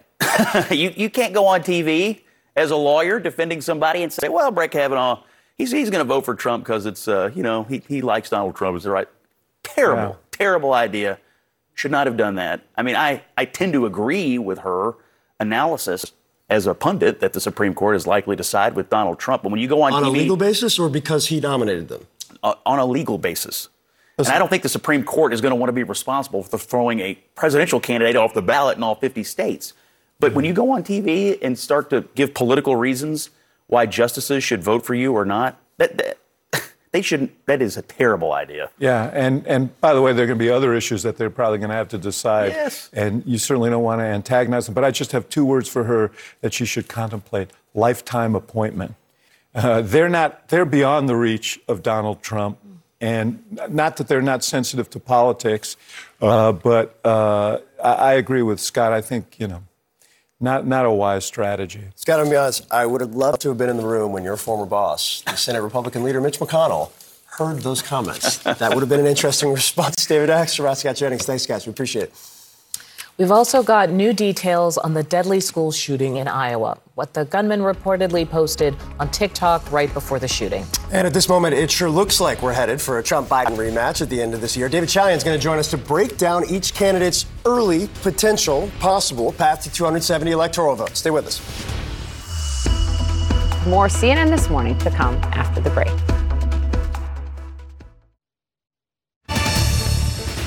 Well, welcome back. We are 10 days away from the Iowa caucus, and if you don't believe me, we have a clock. And 10 months from the general election, CNN is taking an early look at this moment at a potential Biden versus Trump rematch. In the electoral math, each would need to capture the coveted necessary 270 electoral votes to win the White House. Joining us now is CNN political director David Chalian. And David, you and I both know all of the cal- uh, caveats apply here. It is very early. There is still a Republican primary. We don't know how any number of things are going to shake out. However, when you look at kind of pathways here, where do things stand? And just to also be clear, Phil, we're just taking a look at a snapshot of where things stand today at the beginning of 2024. This isn't predictive or looking forward to where we'll end up. Just to remind people where we left off in the road to 270 in 2020 with Joe Biden's victory at 306 electoral votes to Donald Trump's 232 electoral votes. If you look at the breakdown of states in our electoral college outlook today, what you see here is Donald Trump with 272 electoral votes based on the states that are either solidly in his corner or leaning in his direction. Uh, Joe Biden down to 225 uh, electoral votes with the blue states that are either deep blue, solidly in his direction, or the light blue uh, leaning his way. And you've got these yellow states that are true toss ups in this race right now, Phil. Again, I think it shows three things. One, this is going to be an extraordinarily close presidential race again. Joe Biden is struggling at this start of the year to recreate his victorious uh, coalition on the electoral map uh, from 2020, and that Donald Trump is indeed, uh, as a potential Republican nominee, uh, very much in the hunt for a return to the White House. Extraordinarily close going to come down to seven, six, seven states almost no matter what. Trump can definitely win. What changes this current snapshot?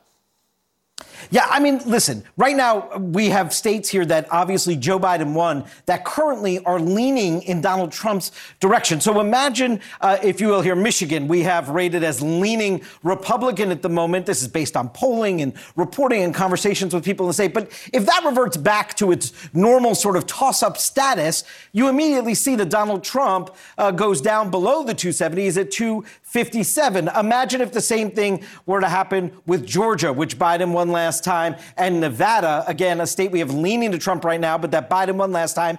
And you see it's 225 to 235, and you see where the battleground is going to be here, Phil. So uh, it is not impossible to imagine that Joe Biden will have some of these states that he won last time come back into more competitive territory. At the moment, though, he's got to win everything we have rated as a toss up and actually claw back at least one of those states that's leaning in Trump's direction that he won in 2020. Yeah, it is a bumpy path ahead, but one that does exist. David Chalian, thank you. Thanks, Phil. Joining us now is former governor of Maryland, Larry Hogan. He's also national co chair of the centrist group No Labels, which is actively considering running a third party candidate for president. Welcome to the program. I want to start. Morning. Good morning. I, I want to start by mentioning that you ruled out a presidential run yourself back in March. You said you didn't want to be part of, quote, a multi car pileup. So here we are, just a few days out from Iowa. Who should drop out? Well, you know, I think that's for those candidates to decide, and I think it depends on what happens here in Iowa, frankly. So uh, I thought, first of all, last night the town hall, both both the candidates did better than I'd seen them perform before. Uh, CNN did a good job putting on the town halls. It was a good format. I thought that uh, Ron DeSantis, uh, for the first time I'd seen in the whole campaign, actually was connecting with voters and seemed to be, uh, you know, more human and more real. Uh, Nikki Haley was really on top of her game and uh, especially strong on foreign policy. But look, they're they're both fighting for distant second place in Iowa, and it's neck and neck. That's going to determine, I think, what happens uh, before and after New Hampshire. Because if if he if DeSantis comes out with a strong win, uh, he may move into uh, New Hampshire and start to make some progress. But if he loses, it's mm-hmm. pretty much over for him. He's in fourth place currently in New Hampshire behind Chris Christie. Uh, so uh, you know, I think we'll we'll know a lot more in the next week or two. And uh, at this point, I don't think anything's going to happen or anyone's going to get out. But so perhaps then, after Iowa, you might see in between those two primaries, you might see some action. What is No Labels looking for in terms of when it's going to decide whether or not to mount a challenge? Like, what are what's the thing that would draw you in? Yeah, well, um, I'm not sure it would draw me in or would draw them in. It's I'm, I'm a former honorary chairman of, uh, of, of No Labels, but I'm really focused on trying to see if we can't find a Republican uh, to win the nomination that's not Donald Trump, because I think he gives my party the the uh, worst uh, opportunity to win. Even though we just you just saw the poll numbers and he's ahead of Biden, yeah, as Nikki Haley pointed out last night, she's 17 points ahead of Biden, and Trump is pretty much neck and neck, and DeSantis is losing.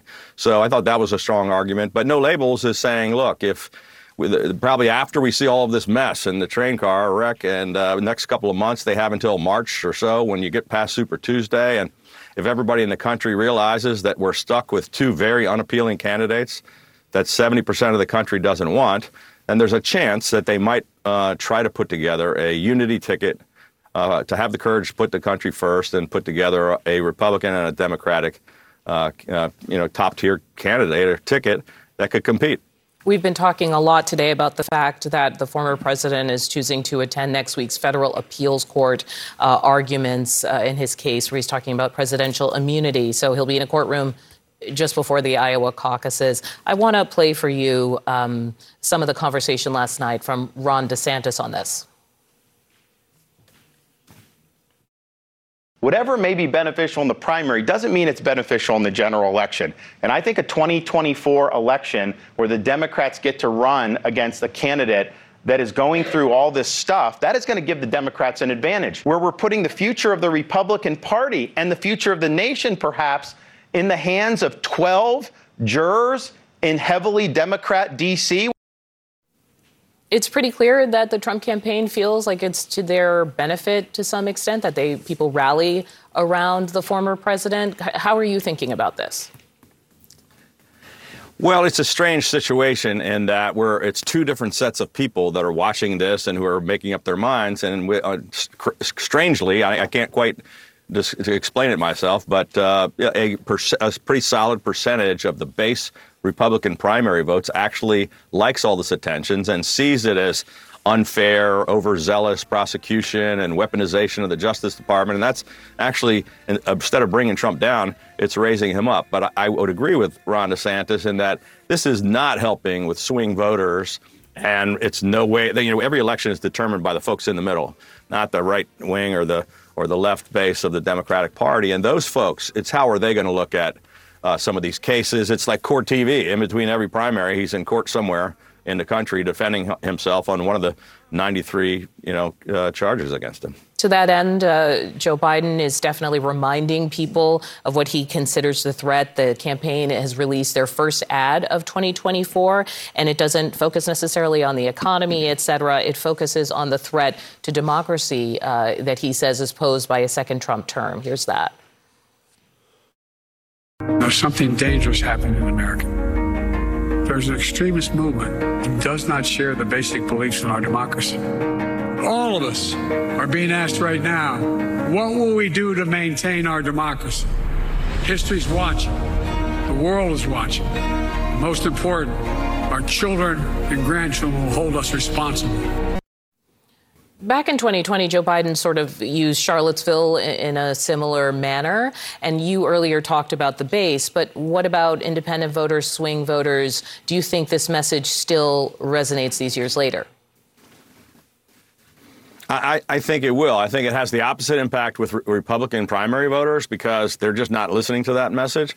But I think it does. This is a message I think that could be a winning message. I think it's smart for the Biden campaign to focus on that. Look, you know, January 6th. Look, I was I was the next door governor getting the desperate calls from the leaders of Congress to come, you know, save the Capitol from the insurrection and sent in the Maryland National Guard and the Maryland State Police, first ones to arrive. And I said something very similar to that the day after January 6th. So um, I, I think that there are plenty of people in the middle, but Republican, uh, Democrat, and Independent, who do believe this was a, a, an assault on our democracy, one of the worst days in American history, and I think reminding people uh, of what that was like. Uh, but we're not. You're not going to swing to Trump voters. They they just uh, are not. They, I don't know how it happens, but they just believe it was a you know friendly tourists at the Capitol and nothing bad happened, and uh, Trump didn't incite the riot. Uh, but I think in a, when you get to the general election, it has complete opposite uh, effect in a primary. It, it pumps them up. In a general election, I think that's going to be a very winning message. Larry Hogan, thank you so much for speaking with us. Thank you.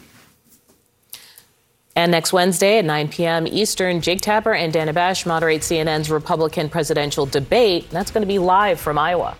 Well, this morning, Secretary of State Antony Blinken heads to the Middle East again as multiple flashpoints threaten to erupt into a regional war. Israel reveals its next phase of the war against Hamas in Gaza. And a new study estimating that 300,000 lives could be saved from gun violence if every state followed the lead of two states. We'll tell you which ones next.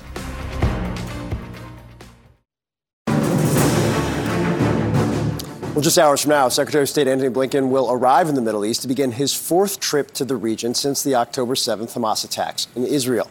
His visit comes as fears are rising that the Israel Hamas war could erupt into a much broader conflict after a suspected Israeli attack on a senior Hamas leader in Beirut, twin ISIS explosions near the gravesite of an Iranian commander, and Iran backed Houthi attacks on commercial shipping in the Red Sea. Also, a drone attack on a pro Iranian Iraqi uh, militants in Baghdad, which the U.S. says it was behind as it blames the group for its recent attacks on American troops.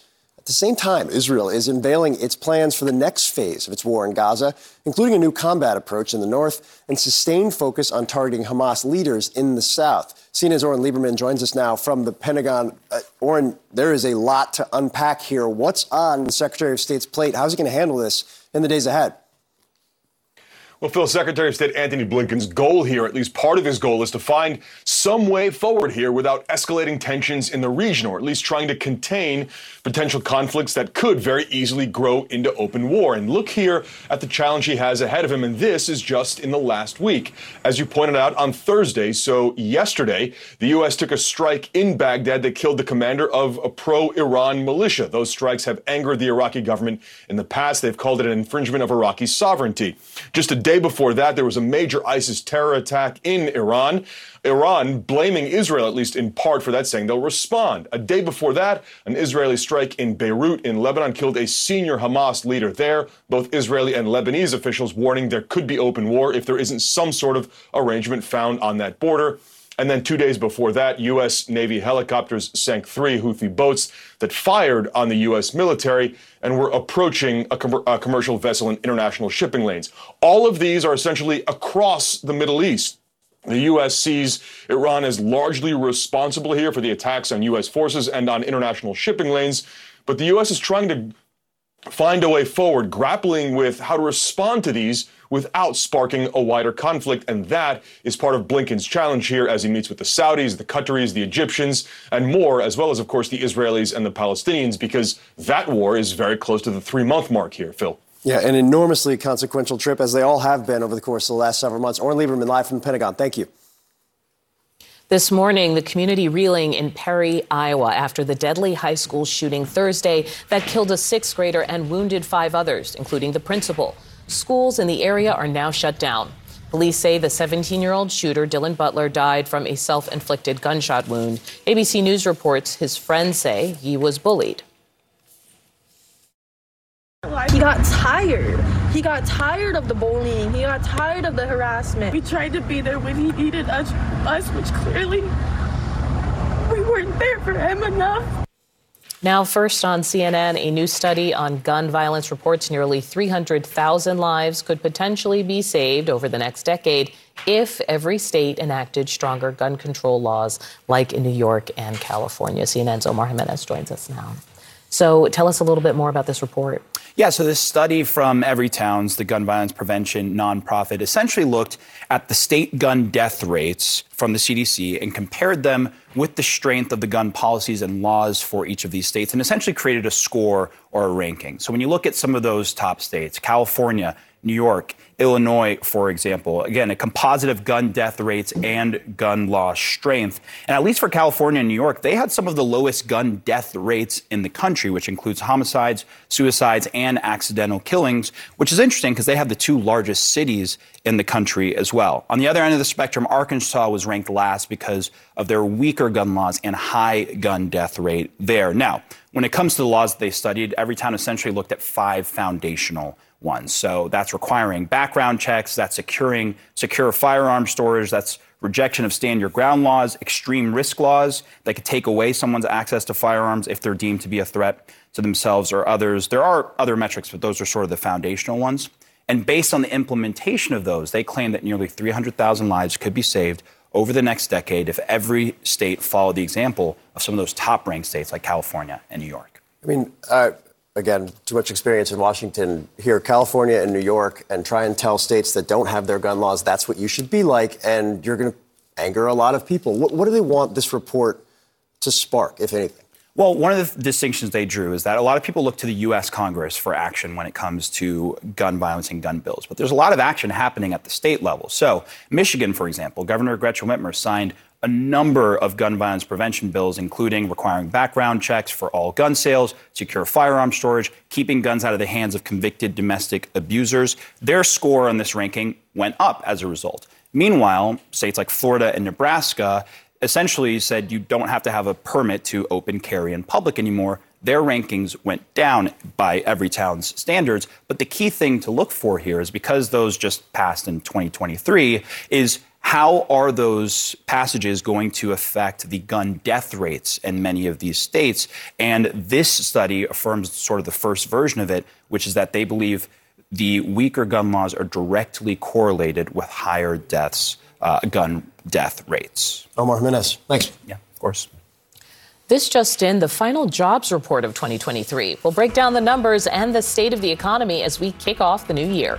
And it's been nearly 15 years since Captain Sully pulled off one of the greatest emergency landings in the history, uh, in history, with the Miracle on the Hudson. Up next, we're going to speak with someone who recounts what it was like to be on that plane. Stay with us.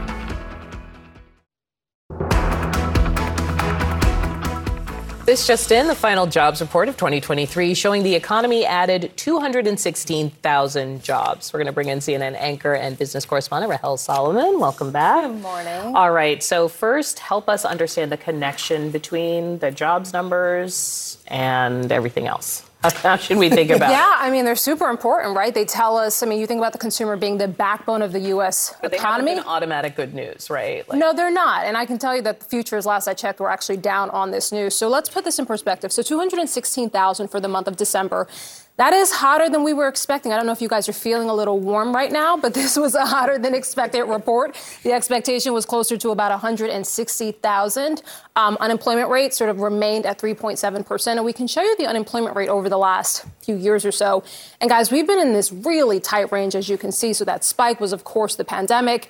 And then you see that we've been sort of below 4% for almost two years. I mean, we've been at or below 4% for unemployment, which, which is very low since January of 2022. If you look at the sectors where we added jobs, you can see there uh, some of the sectors that we expected healthcare, government, construction. Uh, government adding 52,000 jobs, healthcare 38,000 jobs, and construction. Wages, which of course have inflationary impacts and implications, wages increased as expected 0.4% on an annual basis.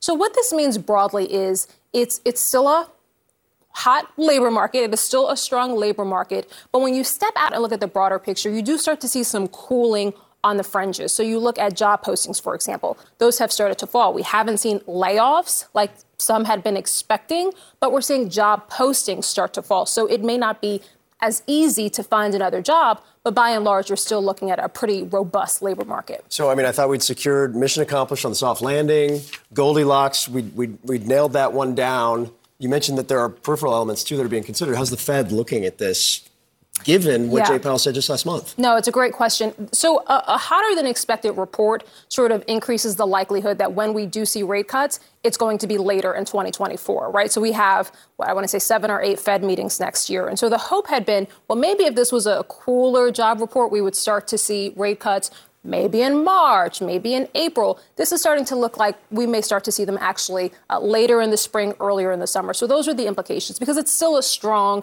labor market, it's still a, a strong economy. Because you have to remember the labor market powers consumer spending, right? Consumer spending is two thirds of the U.S. economy. So if people are employed, people are having their wages go up they can spend, but that, of course, has an inflationary impact. Consumer spending is meaningful in terms of how people feel about the economy. Help us with the disconnect. Why do these big numbers not kind of translate to people at home? One word inflation, right? I mean, you are still seeing, even though we're seeing inflation, the price uh, rises cool, they're still higher. Prices, by and large, are still higher than they were a few years ago. People, of course, know that. Even in the last CPI report, Consumer Price Index report, you still saw prices for categories like shelter, uh, rent, for example, the, the cost to put a roof over your head, that still continues to go up. That's going to take some time. Food prices, grocery prices, those are still going up. And so even though most people, by and large, at least according to the data, are meaningfully employed, you still have to go to the grocery store and eat, and it's more expensive. You still have to put a roof over your head, and it's still expensive.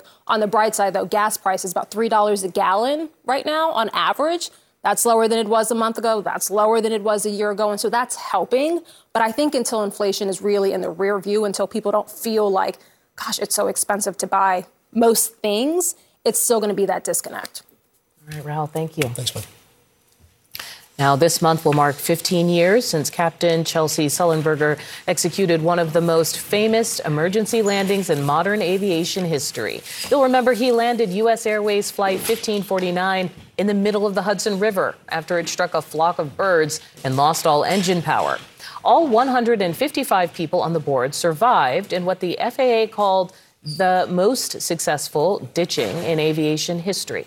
Now, this Sunday, on the whole story with Anderson Cooper, we'll look back on the harrowing details of that fateful day, and in exclusive interviews with the crew and passengers, we'll look at how their lives were changed forever. Here's a preview. About 10 years before, I'd been on a really, really turbulent flight.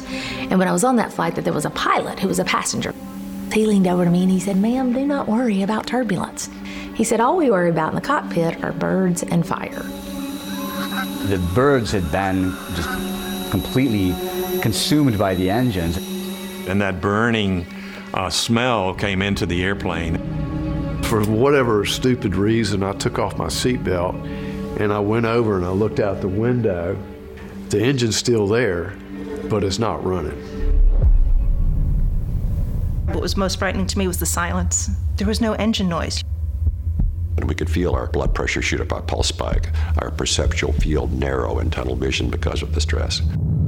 I knew without a shadow of a doubt that life was over. I honestly thought that I was going to die. I thought this was it. Joining us now is one of the passengers from Flight 1549, Pam Seagle. Pam, uh, one, thank you for joining us. Two, uh, I was stricken when we were kind of going through research before the segment. I'm very can't wait to watch it. Um, this flight was part of your work routine. You said though that on that day something felt off. Yeah, it was. So uh, you have to remember, this was the height of the financial crisis. I worked for Bank of America. We were merging with what was then Merrill Lynch. And you flew up every Sunday or Monday. You came up to New York from Charlotte. You worked three or four days and then you went back. So this was routine. This was something that I was doing every day for the past three or four months. But on that Sunday night prior uh, to this flight, I, I, had a dream. And in this dream, I'm standing, I'm on a, a, bank of water. I don't know if it's a river or it's a lake, but I'm standing on the water and I watch a plane go down. And it was frightening and it woke me up. Um, and I told my husband about it. And I said, I don't, I don't know if I can get on that flight tomorrow morning, that Monday morning. got to Charlotte Airport, and this is you still had paper tickets. You know, you didn't have your old digital. I walked to the gate, and I got there, and I handed and I pulled it back. I couldn't do. I, I was just too frightened to actually get on that flight. So I went back home, um, and I was convinced that I was going to turn on the news, probably CNN, and and watch that this plane had gone down, and it didn't. So Tuesday morning, yeah, I felt a little bit foolish, but got back, resumed my travel schedule, flew back up to New York on that Tuesday. And so everything seemed fine, other than that was still kind of lingering, this, this, this feeling. Um, and then the other thing that was a little odd and off that day was that everyone knew that flight. So when you did that that routine, it was the same thing all the time. You went to the same gate, you kind of sat in the same space, you ate at the same restaurant, and they moved the gate. And I know gates get moved all the time, but for those of us where it was very routine, that was off. That was odd. We had a delay and they moved us to a gate. So I was feeling uneasy when I got on. I'm not a comfortable flyer anyway, so feeling just a little bit more off that day. It must be strange to relive this, right? To have this conversation and describe it all over again. How have those experiences changed you? So there's, you know, there was the small impacts in the early days. There was the um, having to be more educated about flying, having to understand the aircraft, paying attention to where I was. But then there's the more significant impacts, and those came over time. And one of the most important things, as I mentioned, that you know, I was there and I was working for Bank of America. And at the time, they came to us. I was on a work trip and said, "What do you need? Do you need mental health?" Do you want to continue flying back and forth to New York? Do you want to do something different with your life? And it was that intervention that helped me say, you know what? I'm not enjoying my job. But were you feeling the stress? Was it hap- like happening in real time? Was it affecting your mental health? Yeah, I mean, it was. You couldn't sleep. Um, it was difficult. You had. I had to form a narrative in my head. I had to come up with what happened. Part of it I remembered part of it was filled in. So people would say, "No, you said this," or "You you went there," and then suddenly you become, and that becomes your story. But it it was surreal in the early days. It was almost as if it it didn't feel like it had actually happened. So I had to create and and tell myself what had happened. Um, I did not get, you know, any any mental health counseling at the time. I, I dealt with it. I learned breathing techniques, um, and I had to take some control. I had to to learn to do that. Um, but when this job opportunity presented, um, and now, you know, I, I travel the world and I was given this opportunity to help women and I run global women's programs for Bank of America. And I traveled, and so I had to go to Haiti and India and Japan and Singapore and Brazil, and all of these places required getting on a flight. I had to get over that fear. In the early days, I couldn't even touch the mouse when I was making the reservation. I would sweat and I would it was really, really difficult. But now, you know, I've learned to do it. Now I can get on there, and I had to create a new normal that planes don't fall out of the sky and they take off and land. So that's my new normal. It's a good new normal at that. Uh, a unbelievable story at the time, both for you personally, but also for everybody on that plane. Um, thanks so much for coming in. We cannot wait to watch. You have to be sure to tune in. An all new episode of The Whole Story with Anderson Cooper. One whole hour, one whole story airs Sunday at 8 p.m. Eastern and Pacific only on CNN. And right now, a storm is forming in the Gulf of Mexico, and it's expected to bring severe storms to the south and snow up north. Around 20 million people under winter storm alerts, and there's also a flood threat across the south today and severe storm threat for the Gulf Coast. Well, tomorrow marks three years since the attack on the U.S. Capitol, but today, some Americans believe January 6 may have been an inside job. That's a lie. We're going to break down the reality of what happened on that fateful day in Washington next.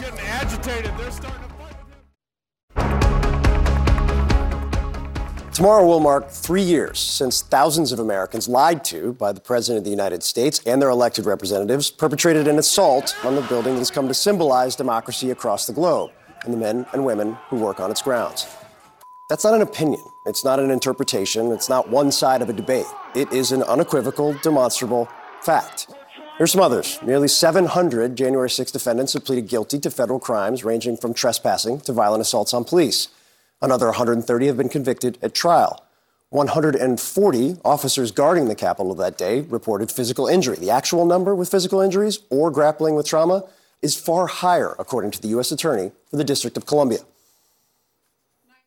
The siege of the Capitol is likely the largest single day mass assault of law enforcement officers in our nation's history. These are facts, unequivocal, demonstrable. Which is why this Associated Press headline was so jarring this week. One attack, two interpretations. Biden and Trump both make the January 6th riot a political rallying cry. There aren't, in fact, two interpretations here. There's what happened, and then there are lies. But the point of the actual AP story itself should be jarring because it helps explain. The Washington Post University of Maryland polling this week that laid bare the reality of this moment for this nation about that day. More than seven in 10 Republicans say too much is being made of the attack and that it's, quote, time to move on. Fewer than two in 10 say that January 6 protesters were, quote, mostly violent. 34% of Republicans say it's probably or definitely true the FBI instigated the attack. For one, there's zero violence or zero evidence of that last one, despite its rampant prevalence in conservative conspiracy circles, circles that include Republican members of Congress. Here's the FBI director last fall. If you are asking whether the violence at the Capitol on January 6 was part of some operation orchestrated by FBI sources and or agents, the answer is emphatically You're saying not. no? But here's the thing more broadly viewing that day through the lens of a campaign or politics at all is exactly why the country's in this place. Republicans have made a political calculation, one tied directly to their 2024 frontrunners' grip on the party. So let's try this. Put aside campaigns, put indictments aside too. Hell, put the former president aside for a moment. Here are Republicans, in their own words, on or shortly after that day. I am sheltered in place in my office because we have protesters who have stormed the Capitol. This is Banana Republic crap that we're watching happen right now. That was Congressman Mike Gallagher, a Wisconsin Republican. He's not a rabid pro Trump MAGA lawmaker. He has said he won't support Trump in 2024 on account of his age. But that, what he described, is the reality of that day. These men and women in the uniform, they got overrun. One officer got killed. I went down and said they got broken arms. You don't understand what was transpiring at that moment in that time. They scaled walls. They brought ropes. They were scaling the scaffolding. They, they overtook the place. That was Kevin McCarthy a week after the attack. He's currently unemployed, but he was once the House Speaker and did more than any other Republican to halt the party's break from Trump after January 6. McCarthy endorsed Trump last month, but what he described was the reality of that day. The criminals who did it ought to be prosecuted as they are being and ought to be uh, given the, the, full measure of the law. You're not going to get anything but condemnation from me for what happened with those criminals at the Capitol on January 6th. That was Senator Josh Hawley a month after the attack as the Senate weighed impeachment of the former president. Hawley endorsed Trump last month, but what he described was the reality of that day. Mark, I was just told there's an active shooter on the first floor of the Capitol. Please tell the president to calm people.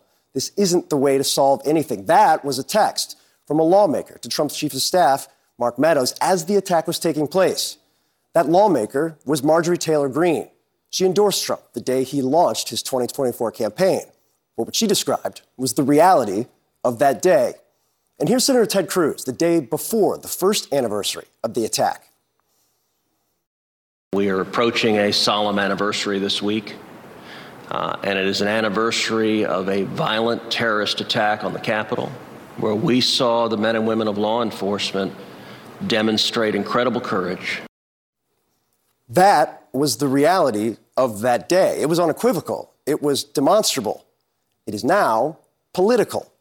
Think that's an exaggeration? Remember those Cruz comments we literally just played for you? This is Ted Cruz the very next night. You called this a terror attack when, by no definition, was it a terror attack. That's a lie. You told that lie on purpose, and I'm wondering why you did. Well, Tucker, thank you for having me on. When you aired your episode last night, I, I, sent you a text shortly thereafter and said, listen, I'd like to go on because uh, the way I phrased things yesterday, it, it was sloppy and, and it was frankly dumb. The key point they know better. They all know better. Phil, thanks for showing that tape is important. Everybody, have a great weekend. Thanks for hanging out this week. Thank you Always for having me. CNN News Central starts right now.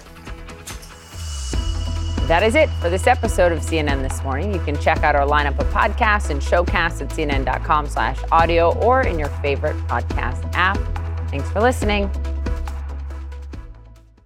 We all do things our own way. And since the way that each of us sleeps is unique, you need a bed that fits you just the right way. Sleep Number smart beds make your sleep experience as individual as you are, using cutting-edge technology to give you effortless, high-quality sleep every night. JD Power ranks Sleep Number number 1 in customer satisfaction with mattresses purchased in-store. And now, the Queen Sleep Number C4 smart bed is only $15.99, save $300, only for a limited time. For JD Power 2023 award information, visit jdpower.com/awards. Only at a Sleep Number store or sleepnumber.com.